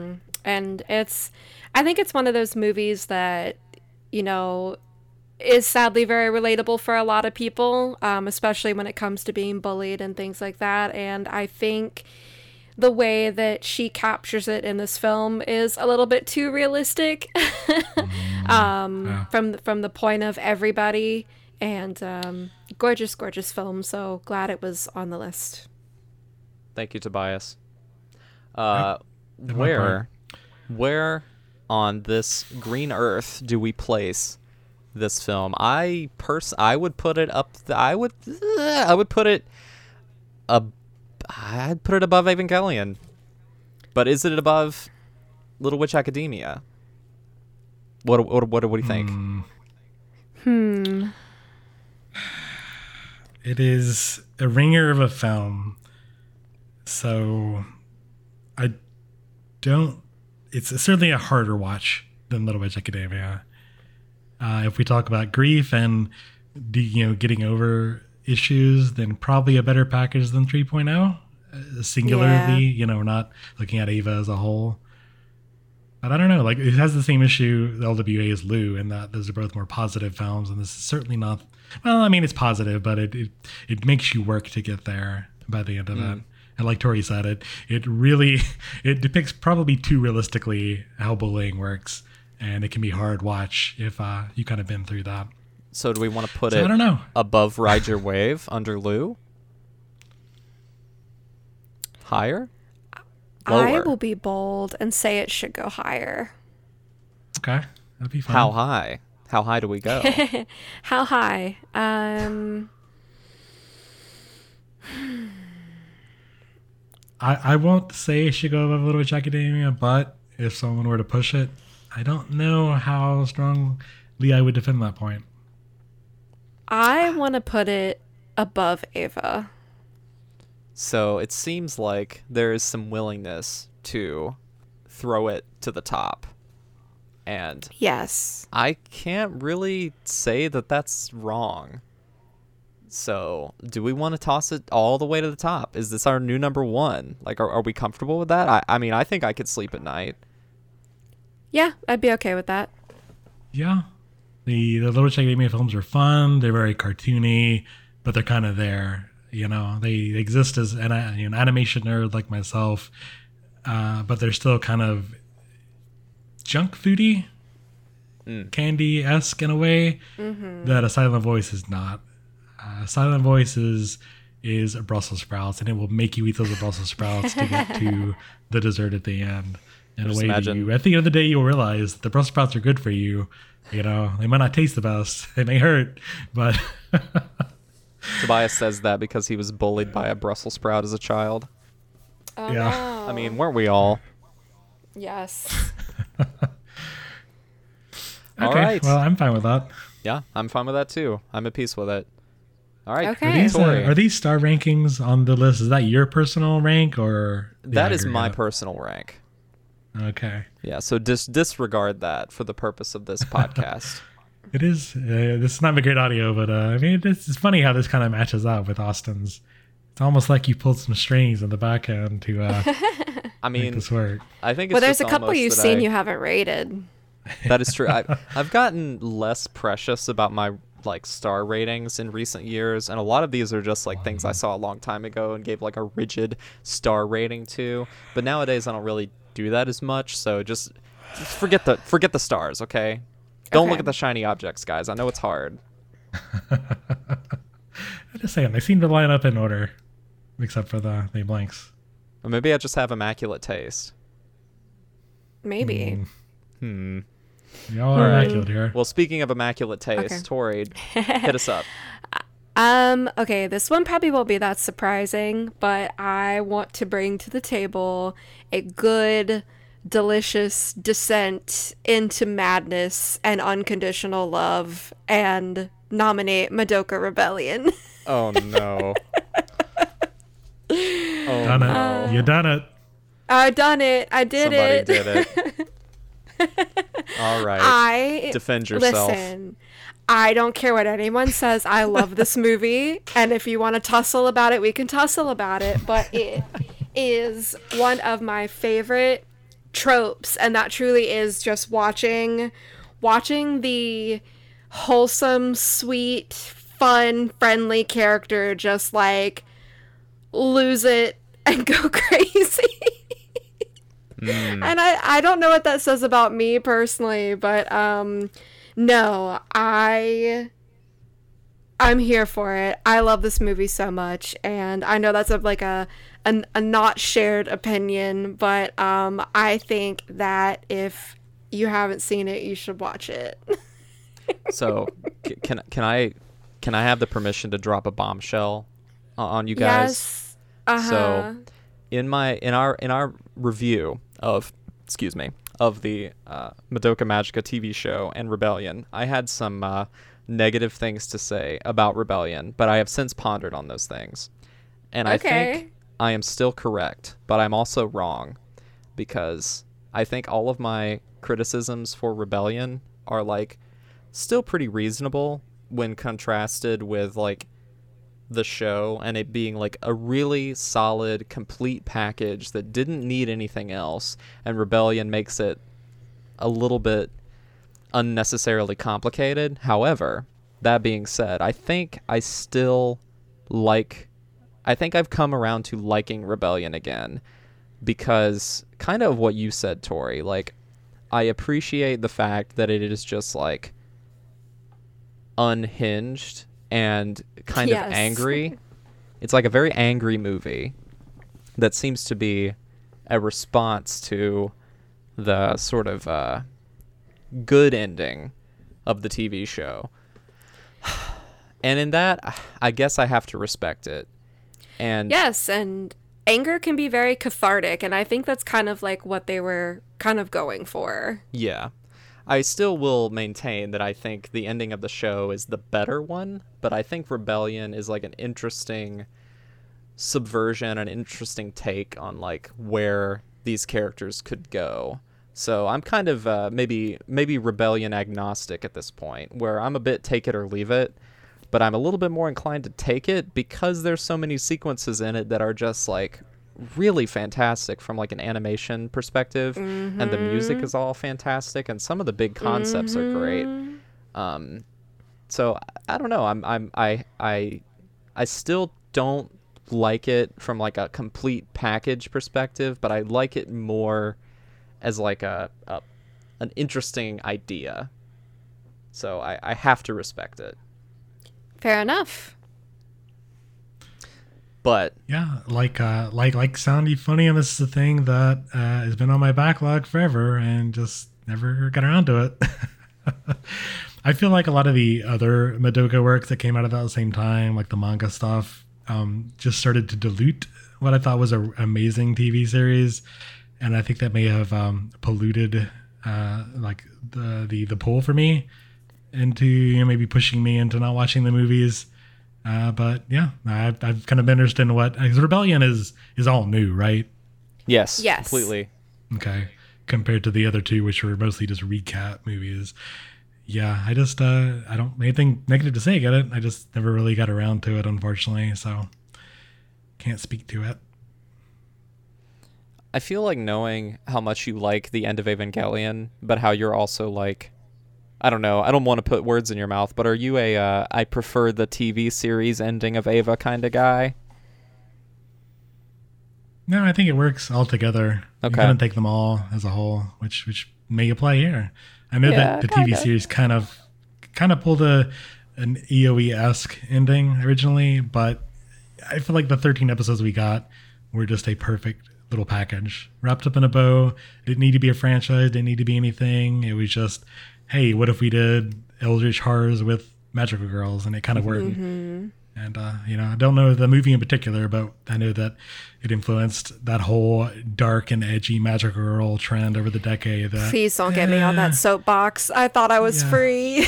yeah, no, I mean, I think I think that sort of convinced me that maybe the movies were bad. So again, don't want to say they are or not. I cannot speak to them. I will. I'll surely get around to it. The problem now is that none of the movies are on Netflix anymore, right?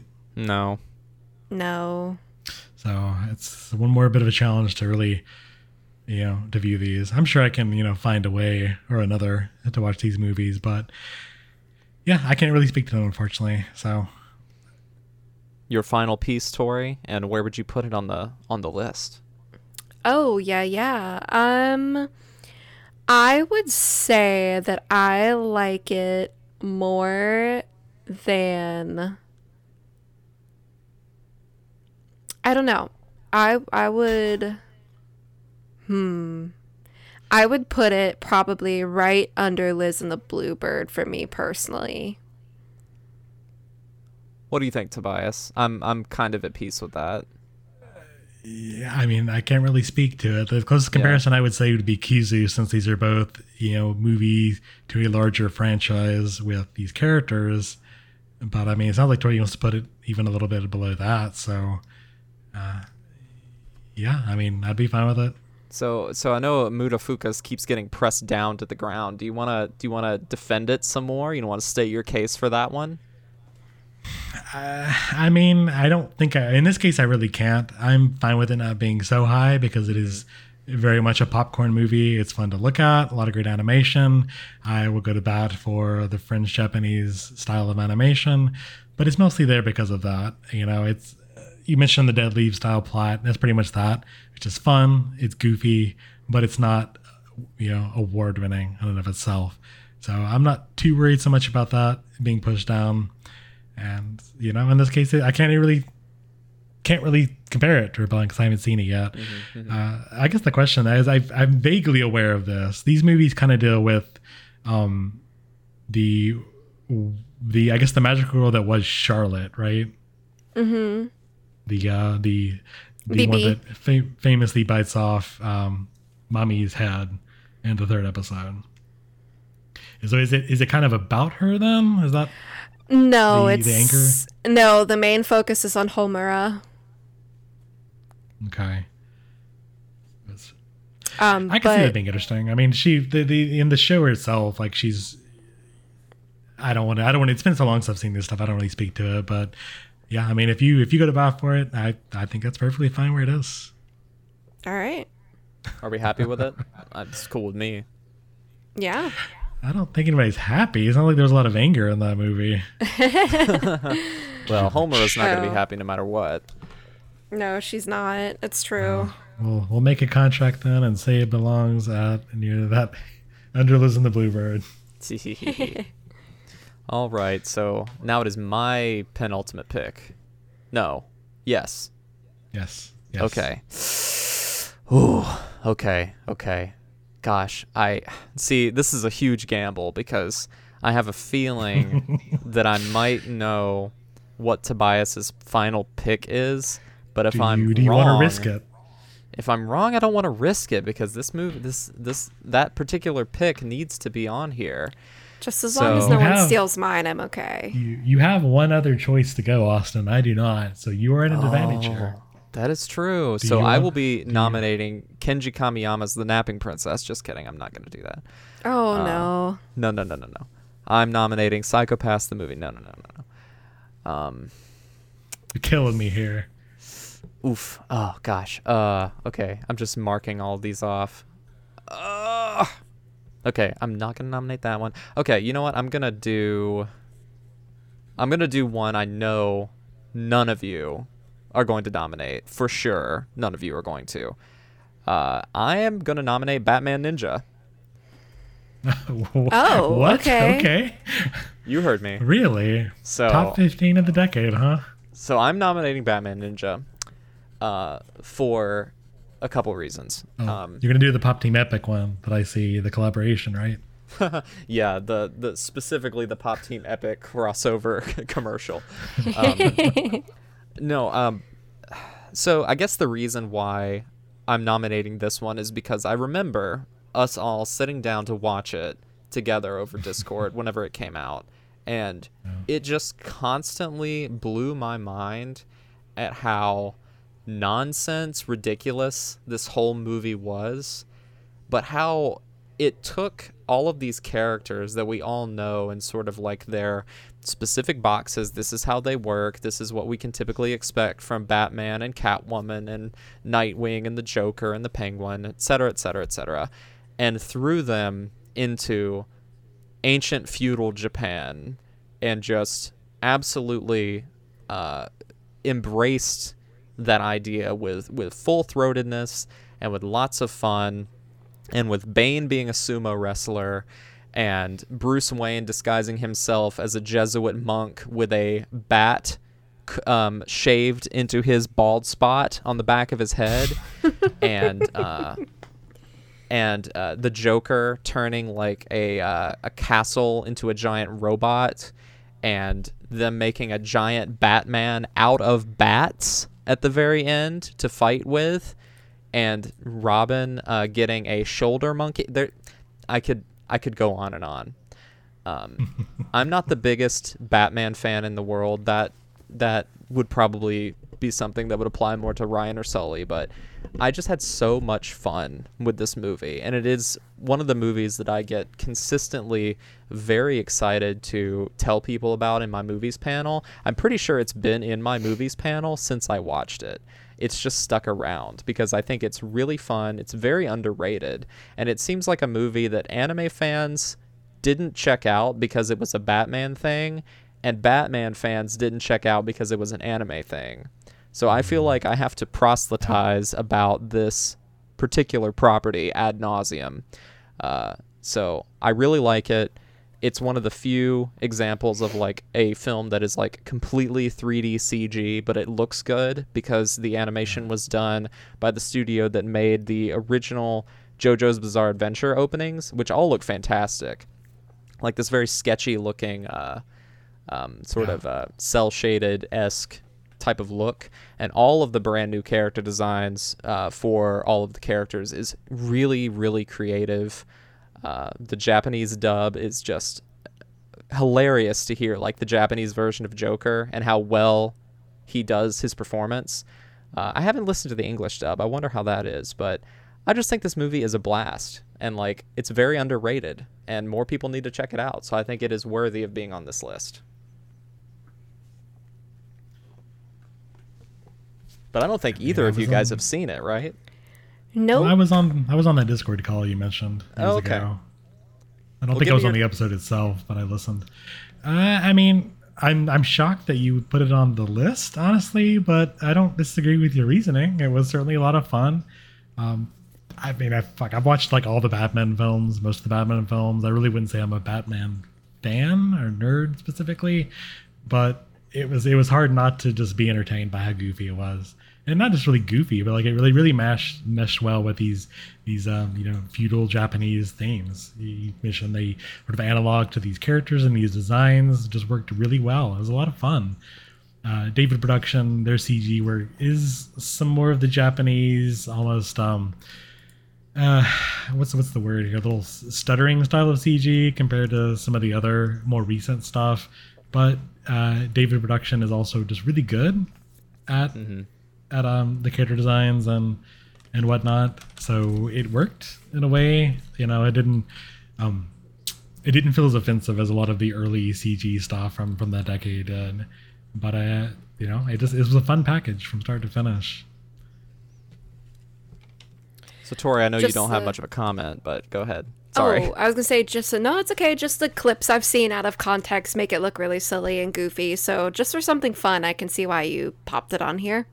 Yeah, and I just wanted it to be a curveball pick, just uh, you know, something that uh, you know, isn't the most critically acclaimed because I definitely had a pick on here that would be more appropriate if we're going for cl- critically acclaimed for sure. Um, but uh, I just felt like it needed to be on here because it's very underrated and more people need to know about it, and uh, it's my curveball pick. So, Batman Ninja. Fair enough. That's enough. uh, okay, where will we put it? I am fine with it being towards the bottom, but maybe not the bottom. I don't know, 'Cause I man. think- Like it was great, but I mean, I would be fine above Goemon's blood spray if you are. I'm, 'cause I haven't I'm also fine with that. Like me personally, I think I like it more than that movie. This is where I'm gonna Wow. defend Mutafukaz. Okay, that's fine. I feel like this is where I, That's this is where I draw this is where I draw the line with your bullshit, Austin. Oh, finally. Somebody had to. He's getting saucy. this is where I draw the line. No, I mean it was fun. It was it was a lot of fun, but I feel like Mutafukaz was uh, more interesting as a Well, you know, we just we just had a uh, string of like struggling where to put these things at the top. I needed to bring out something, yeah, something else for the bottom. You absolutely know, fine. Do you really think it's above Goemon's blood spray though? That's just an honest question. Do you have you I seen mean- both? Do you think it's a better film? I think I do because it's just more. It's more creative. Like uh, like Goemon's blood spray is part of like a larger package that I appreciate as a whole. But like, uh, I just think Batman Ninja takes more. It's it's more bold. It's more brash, you could say, uh, bold and brash. Bold and Um, brash, if you will. And like, And if the I were to if I were to sit down to show somebody like a good movie, and they hadn't seen either one, I would probably show them Batman Ninja. That makes sense. Yep. And that's my reasoning, and I'm gonna stick to it. Okay. Lupin doesn't have a, a giant robot like Not Batman yet. Ninja does. No. All right. Okay. Speaking of giant robots, Austin, you asshole, you called my bluff. You called my bluff. I was unfortunately I nominated things that were both of your lists, so I didn't win this game too well. But you know what? I can't. You called my bluff. He's about to Promare. nominate. Is my last choice. Oh man, I forgot about Promare. Dang. Wow. Yeah. Forgot about. I Promare. know. Well, aren't you glad that Tobias remembered it for you, This so you didn't have to is- waste this- a nom? Yes, thank you. This was this was the like the one of the last. This is like 2019, wasn't it? Yeah. uh, both Japan and here. I think it was pretty pretty late. Uh, yeah, so Promare, the second uh, trigger thing we we've talked about here. The second Imai, well, no, Imaishi didn't do uh, Little Witch Academia. I was I was thinking of uh, the uh, Mutafukaz. Yeah, no, Promare. This is, I mean, this is everything that team had done with Gurren Lagann, but better. It's compressed down into a single movie, not 27 episodes. It runs a lot faster because of it. It is just as bombastic as that. It is, they've taken everything they learned uh, in animation in the years since and made just a better, more explosive giant robot show. It is, again, maybe not the best, uh, a masterpiece uh, of anime. It's, uh, you know, the plot is very simplistic. It uh, perhaps borrows a little too heavily to, from what Gurren Lagann was doing in some ways, uh, particularly with the main character and how some of the other characters as well. But it is just, it's just extremely Tobias Core film. and I love it. It's amazing. Beautiful color palette, excellent music, yes. uh, creative character designs, uh, well paced. Just smash smashes you over the head with a frying pan of quality. And just because it's simple doesn't mean it can't be unique. And I think this movie stands out.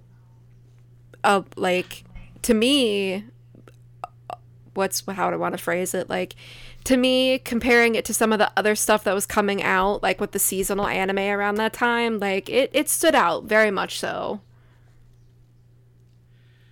I, I can't remember the exact numbers, but I remember when this was did get its theatrical release here in the states. Uh, I think it came out on like a Tuesday or Wednesday, like most of these films do, and it was pretty high ranked up there. So when you see these other movies we've talked about get theatrical releases like Lu and Ride Your Wave, you know, we, we were kind of beyond the, the period of just being fascinated by that. But we're now with Promare, uh, and even some of the more recent stuff that's come out, they're ranking with you know the I guess normie films, the Hollywood films, and sure it's not like release weekend, you know, sure not.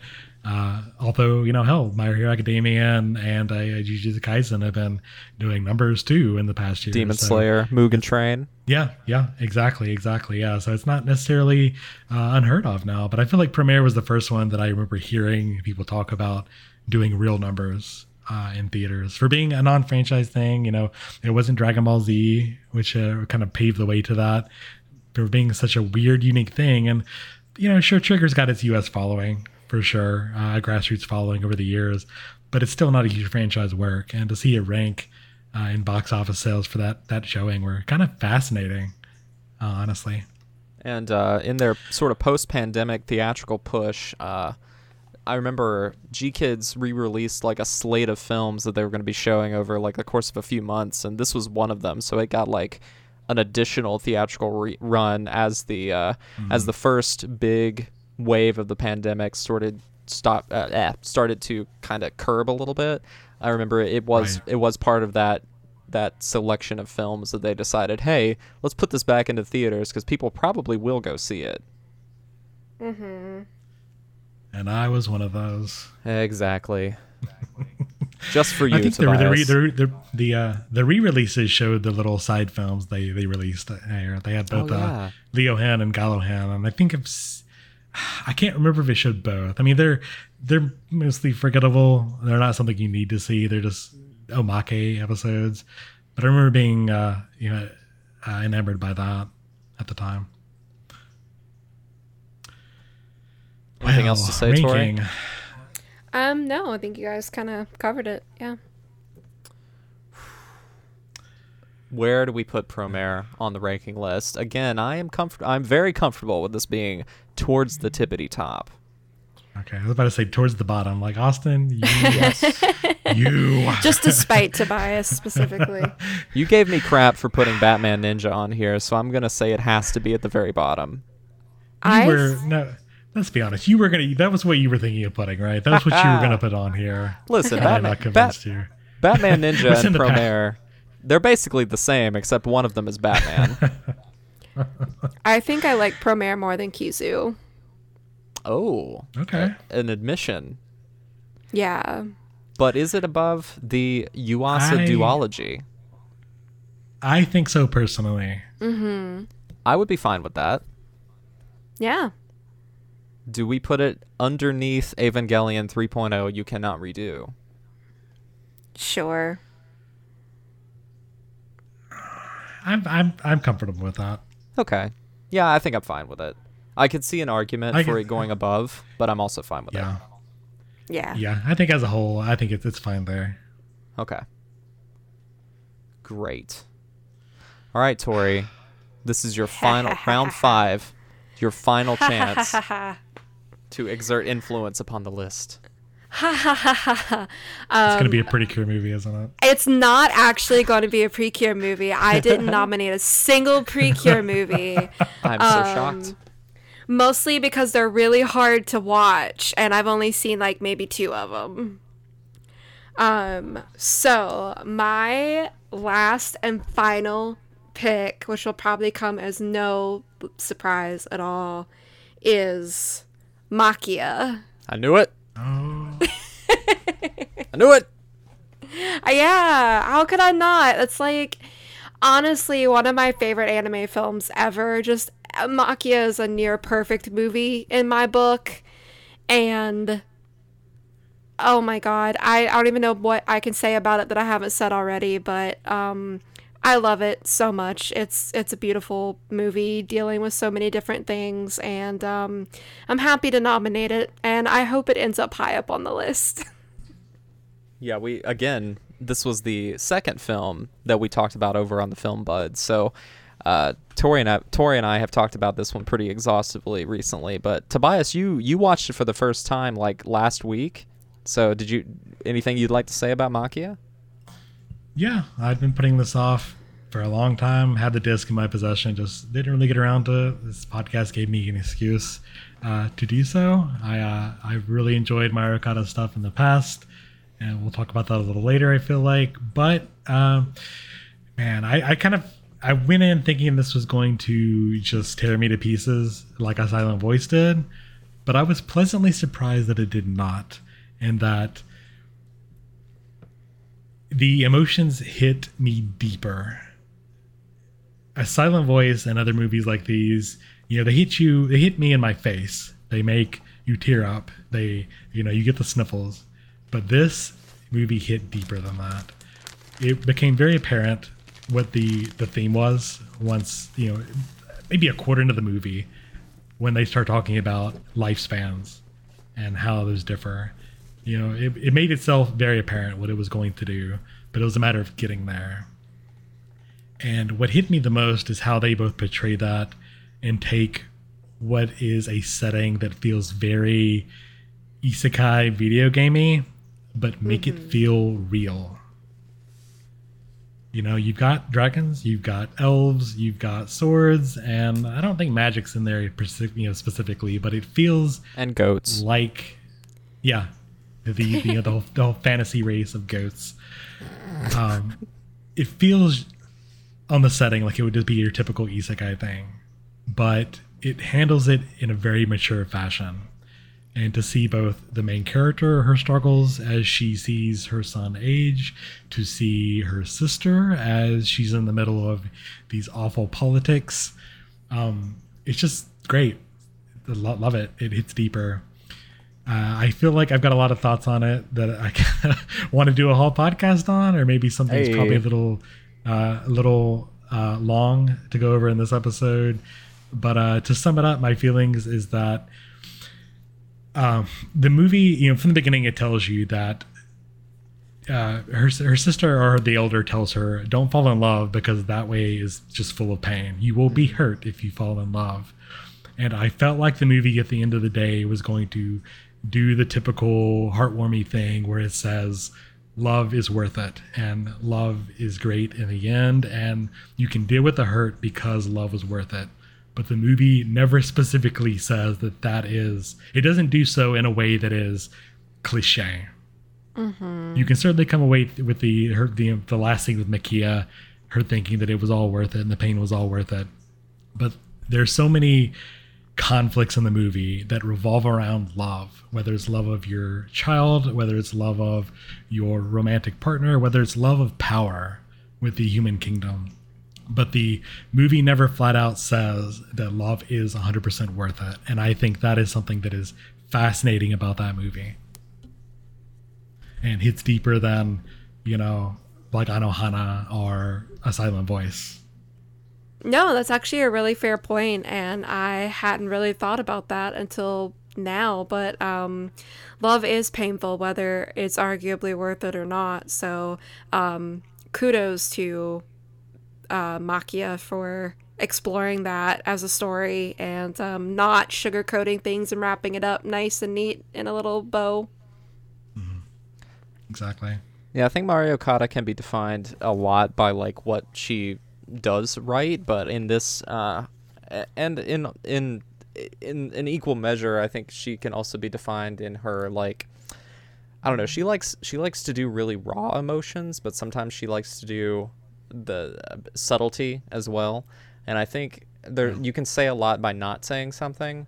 And I think uh, uh, I think if there was like a specifically dictated like love conquers all kind of ending, it would leave the audience a bit less to chew on and ruminate on in like where yeah. Maquia finds herself at the very end thinking like oh does she regret this? Like what's she gonna do next? Do you think she would make these same mis- uh, not mistakes but do you think she would make these same choices if given the opportunity again? And you can kind of think about that and sort of ponder like what what what do we think Maquia would do if she were in the same situation again because ostensibly that's kind of where we end off with her at the very end. It's just like she's going to continue to live forever until like she you know is uh, even like killed or some sort of illness or something. It's like effectively she's immortal. It's like is she going to go off and, and, and raise another child go through all of that again? We, well we don't really know and we, we can't really say for sure. It kind of leaves it open-ended as to sort of what what her final takeaway is. So uh, you putting it that way, it made me uh, made me view the film in a different way. But no, it's a great movie, really special. One, one thing, I, uh, one thing, one way I feel like it does that well is that there are major time skips throughout the entire movie, throughout Ariel's life, and there's no fade to black there's no five years later subtitle. It happens immediately. We mm-hmm. see Maquia as a 15 year old girl from the start to the end of the movie and we can only judge time by the way ariel and ariel's friends grow up around them. And it happens so quickly. It's such a whiplash that it you know like just like you said at the end of the movie i i, I kind of wish maybe it lasted a little bit longer afterward then you know i, I kind of get pacing that it would end where it did but like yeah Maquia's Maquia gonna keep too. living for a long time Ma- Maquia Harder. Uh, uh, yeah. Well, no, yeah, like it just it, she's gonna keep living, and she will eventually maybe not forget Ariel, but there's gonna be entire ages of man that will pass her by, and it is just it's so vast to see. Yeah. Ah, all right. Where do we put it on the list? Number one. Oof, got a nomination for number one. Don't know if All the I way. agree, but close. you know, it, it could be far up there. I think.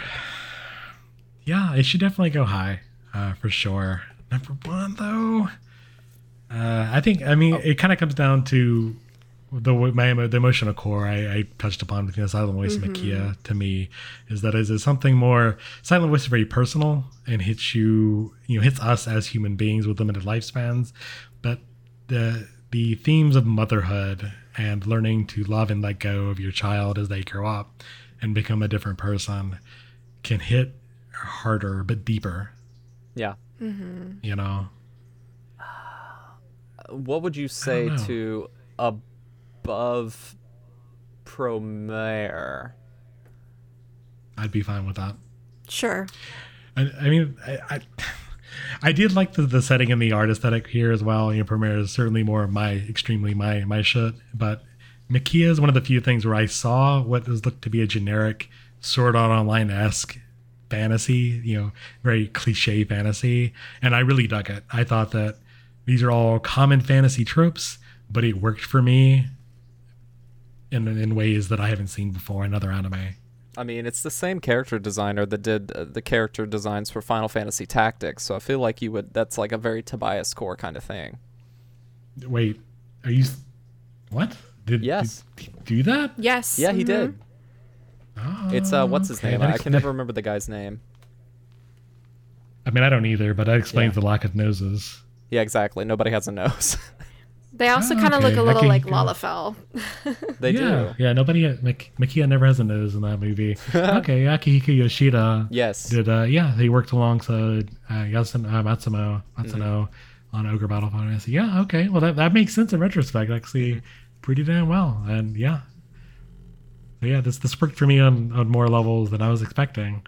Uh, I I thought I went in thinking it was going to be a little more sobby than it was, but I'm pleasantly surprised that it wasn't. It Mm. different. So, are we content with it being number four, Yeah. or do we want to hear statements on it moving?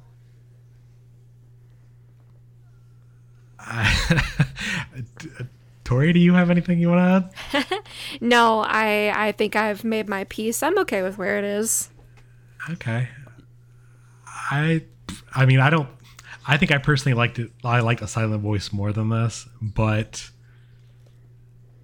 that's the only thing I'd go to bat. I don't know if it would be a silent voice for me, but if you're say even a couple points below, uh, I Does don't it know. beat Does it beat know. a silent voice for you, Tori? Personally? I think personally I like Maquia more than I like a silent voice, but it's a very close like neck and neck race for me. Yeah, yeah. Well, it is fairly close by, and I mean, like, Evangelion and Little Witch Academia. I think we have a very, uh, like, our top five has like a good amount of variety in it. I think Yeah. so. That's that's kind of the way I'm looking at it. It's just like, well, what does our top five, our top ten, our top fifteen, kind of these like quadrants look like? But that's how I think about it. You guys are f- free to uh, think about it differently, but uh, I mean, I'm I'm fine with this. Just wanted to make sure everybody had time, had ample time to complain. No, I'm good. Fantastic. Okay. Okay. Or or maybe that was just a clever ploy to avoid having to uh, do my final nomination. Uh, I am so incredibly torn. I'm so incredibly torn between one that you guys would probably groan about at being the most populist of populist picks, uh, or one that I feel like has representation on this list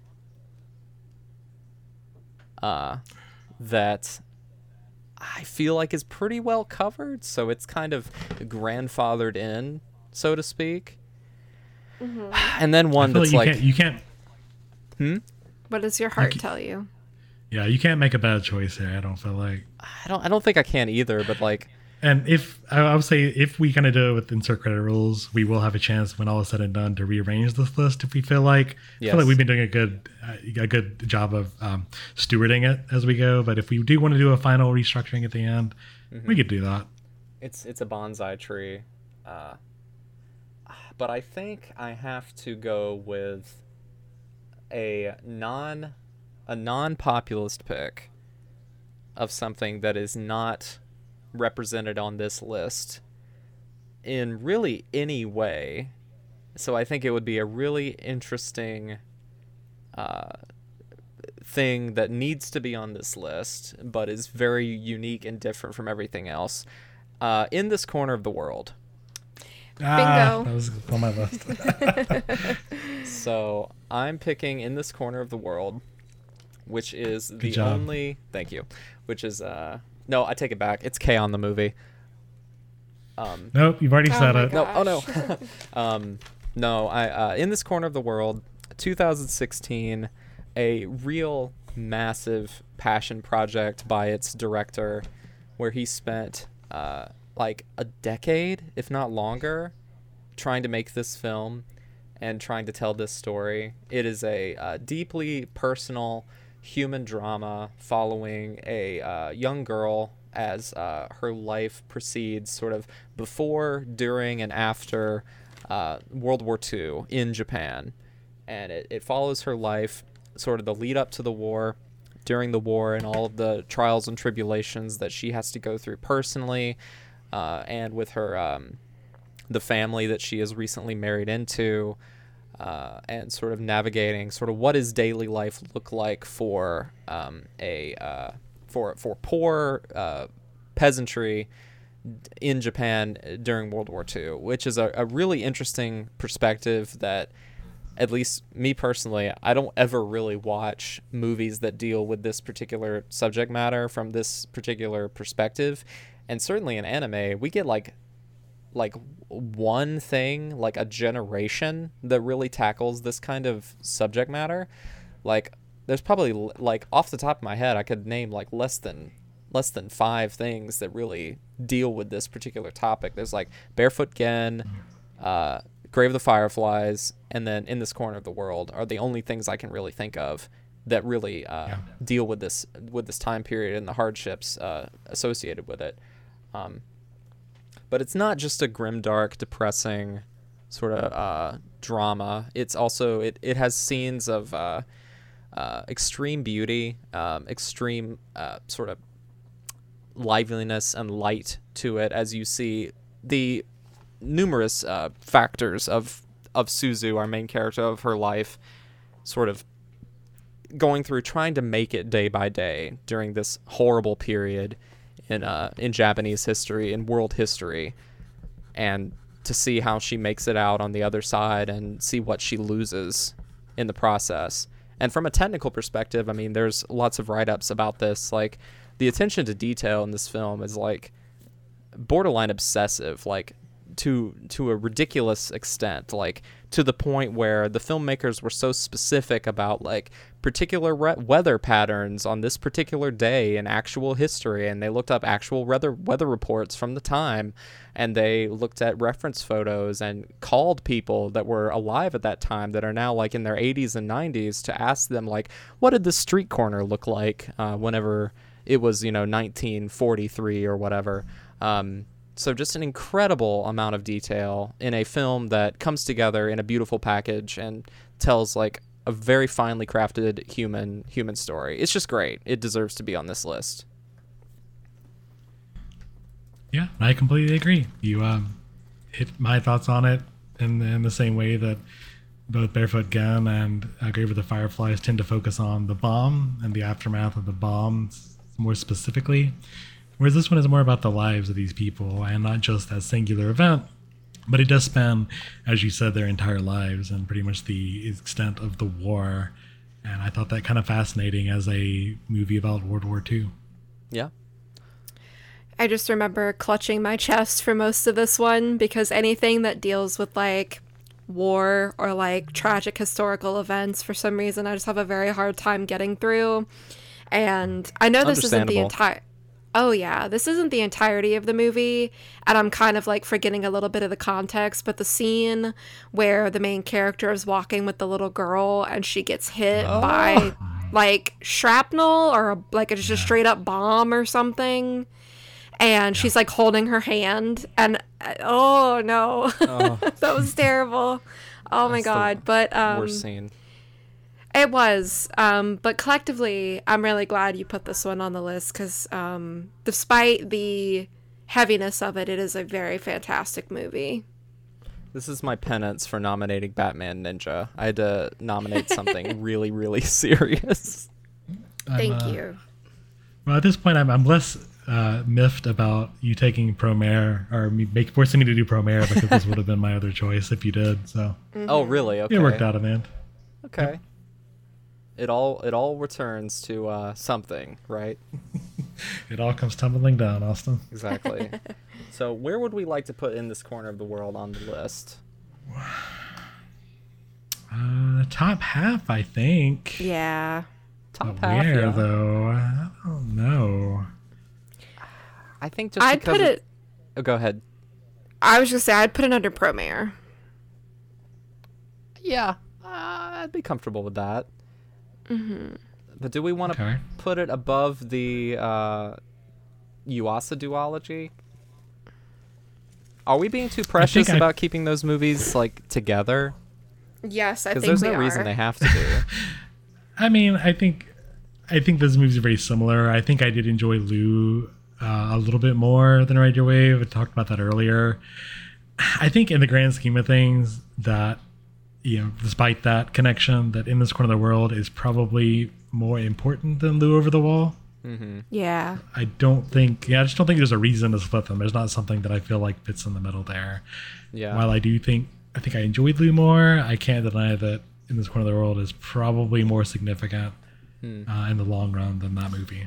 But I'm also thinking, Tobias and Tori, it's really important to consider if I were going to sit down and watch a movie, would I put on Lu Over the Wall or would I force myself to watch In This Corner of the World?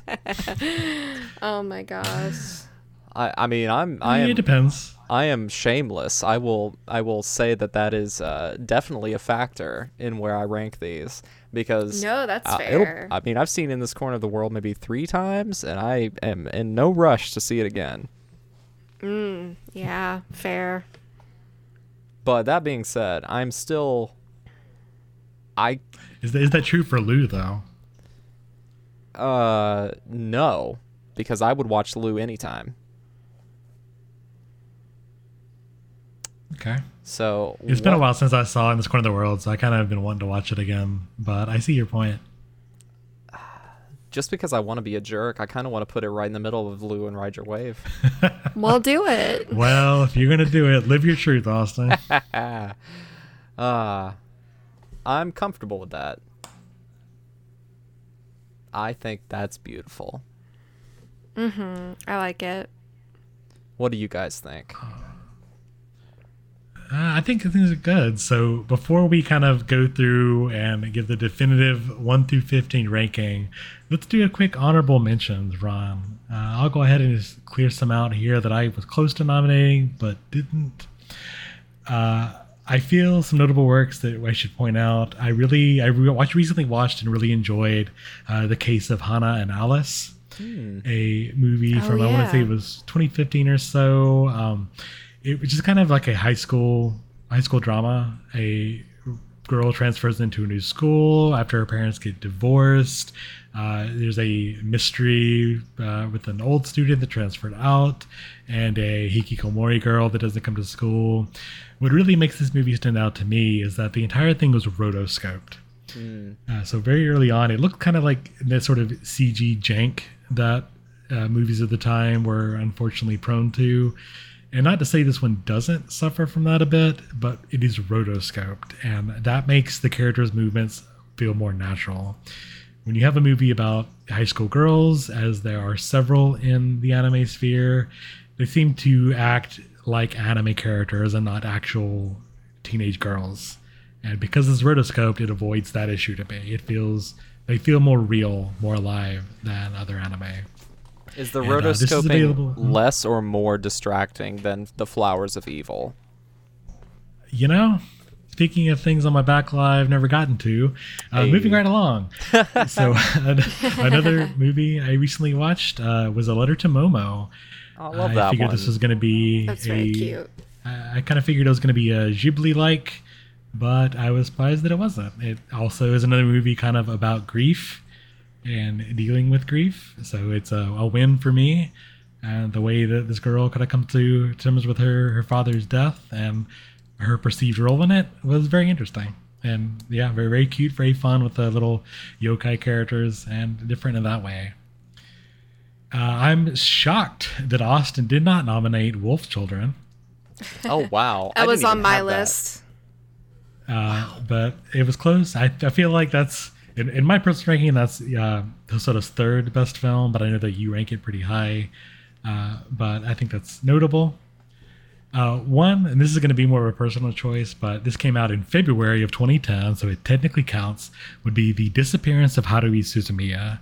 Now, it is very much a 20. Uh, it's more of an aughts movie because it's an aughts series, and that is another reason why I decided to keep it off of the final ranking because it's more of an aughts thing, despite technically counting.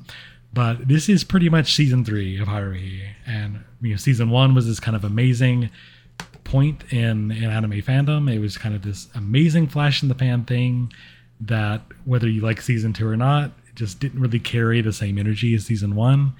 And unfortunately, what we all thought was going to be this new Haruhi boom just kind of fizzled out. Uh, as brightly as it burned, it quickly fizzled out. And if nothing else, you know, I know there's a, other novels, I know there's other manga series that have gone on, but let's be honest, this series died with the disappearance movie, and I am perfectly fine with that being the the um, the finale of Haruhi Suzumiya. And Oh, I think yeah. that is notable for me. It went out on a on a good high note. I think that movie. I mean, I I don't love. I mean, I think Haruhi is okay, but I really like this movie. It's a good movie. Yes, it was a very good movie, and that is my my honorable mentions. Uh, Tori, what what almost made your list but didn't? Yeah, um, so I'm not gonna like delve too far into what each one's about, um, because I'm I'm slowly checking out because I'm falling asleep. But um, hold on, I'm writing something down so I don't forget um, to mention it. Okay, so on mine, I had a actually a couple Ghibli movies. I had Arrietty and When Marnie was there. Oh wow! Um, Shocked you didn't nominate Marnie. Wow. I know, right? Um, I thought about it, but then I was just like, do I like this more or less or what? So um, I think Marnie would have been a good contender if one of you guys had mentioned something that I already had in my in my finals. Um, I had Miss Hokusai. It's a good one. Okay. Yeah, and then I'm so shocked nobody mentioned the Berserk trilogy. I really thought about it. I did. Are you there? Are you shocked? Um, yeah, so uh, that was an honorable mention for me. And um, I had a letter to Momo and I had Wolf Children, but I kind of marked those off um, since Tobias mentioned them. And um, that's that, that was my honorable mention. I like to call a letter to Momo Japanese Lilo and Stitch because that's kind of the vibe. Yes. Yeah. Yeah, a little bit. Uh, well, uh, okay. So I've got some dishonorable mentions. Do you guys have any of those? No. No, I don't. I don't really hate watch things, so I don't. Or I don't really consider them. So nah. that's that's fair. That's really. fair. The- yeah, there are definitely some things on here that I'm just like, eh, I didn't really like those. Um, I mean, I had Batman Ninja on mine, but Whoa, whoa, dang. All right, so I'm, I'm just gonna go through some of these really quick, just to just to mention them. But some on my short list. I mean, of course, I think it's kind of. I think maybe all of us were doing this just sort of out of uh, a feeling of uh, of duty and honor to uh, stick it to the anime fans. None of us nominated or even mentioned your name until just now.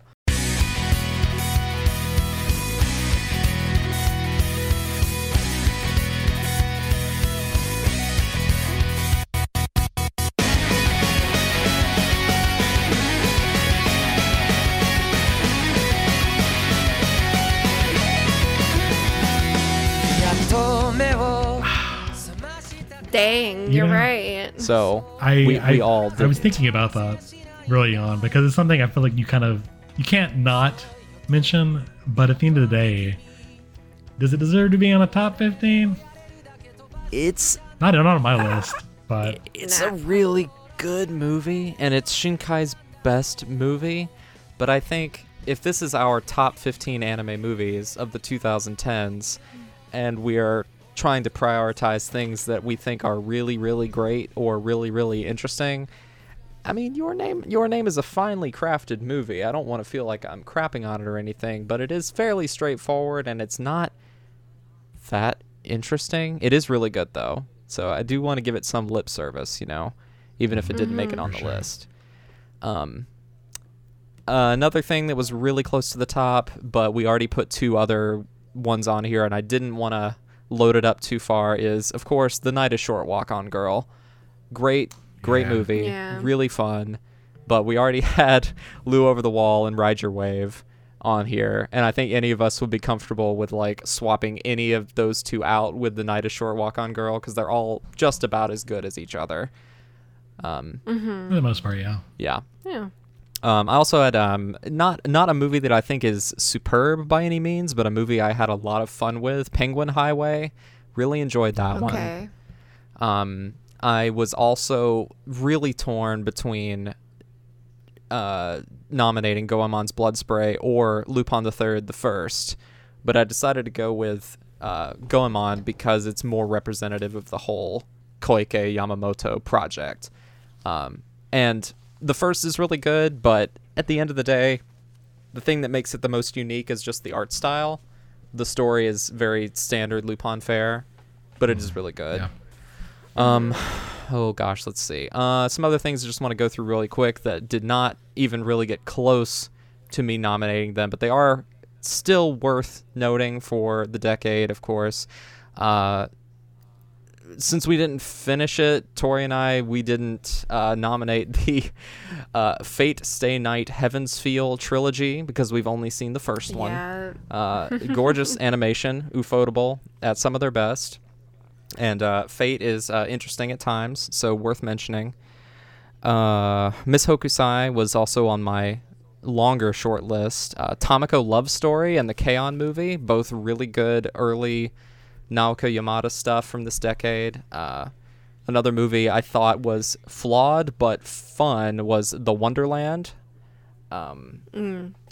let's see what else um that's about all i really want to talk about um there's also Okko's Inn which i thought was a really cute movie uh and then i've got some uh, dishonorable mentions but uh I, I guess i guess i probably shouldn't not to belager the point fireworks boring Empire of Corpses and All right. Genocidal Organ, very disappointing. Didn't like either one.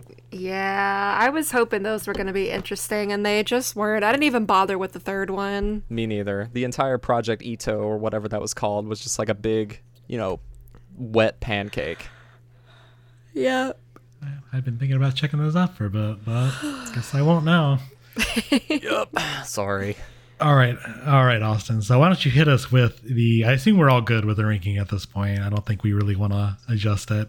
Uh, I think so I'm that happy being with it. Austin, Yeah. Uh, Austin, you want to hit us with the definitive, the set in stone, third impact anime top 10 anime movies of the 2010s? It would be my pleasure. Would we all like to read them off, sort of alternating, or do you want me to just go through them? We can alternate. Okay. Well, I will start. So, the definitive third impact anime top 15 anime movies of the 2010s. Number 15 is Lupin the Third, Goemon's Blood Spray. Number 14 is Batman Ninja. Number 13 is Motherfuckers. Number 12 is Puella Magi, Madoka Magica the movie, Part 3, Rebellion. Number 11, we have Liz and the Bluebird. Number 10 is Junkhead. Number 9 is Kizu Monogatari Part 1, Tekketsu. Number 8 is Ride Your Wave. Coming in at number 7 in this corner of the world. Number 6 is Lu Over the Wall. And number 5, we have Promare. Coming in at number 4 is Maquia When the Promised Flower Blooms. And number 3, Evangelion 3.0 You Cannot Redo. Number 2, Little Witch Academia, The Enchanted Parade. And coming in at number 1 of the decade is A Silent Voice. Yay, we did it! Woo! I think we should be very proud of this list, my friends. oh, yeah. And with that, let us not stick around too much longer because I think Tori is falling asleep and Tobias and I are not too far behind. So, that being said, I'm so sorry. Thank you all for joining us on this wonderful ranking episode of the top 15 anime movies of the 2010s. Sorry it took so long, but we're really happy to finally have this episode out, and we're happy to welcome back Tobias after a long sabbatical. Uh, so, that being said, we are, of course, the Third Impact Anime Podcast. You can find out more about us by visiting our website, thirdimpactanime.com. You can also follow us on Twitter at TI underscore anime. And we also have a brand new Mastodon account that we haven't really set up yet. So we will update you more about that over on our Twitter account or in future episodes. Uh, you can always follow me, Austin at Bebop Shock on Twitter or at bebopshock.mastodon.social over on that site. And uh, yeah, can't wait to talk to you guys in the next episode. Where can people find you, Tobias? I'm also on Twitter at Reverend underscore Tobias. And likewise, trying to get this Mastodon thing off the ground uh, at Reverend underscore Tobias at mastodon.social.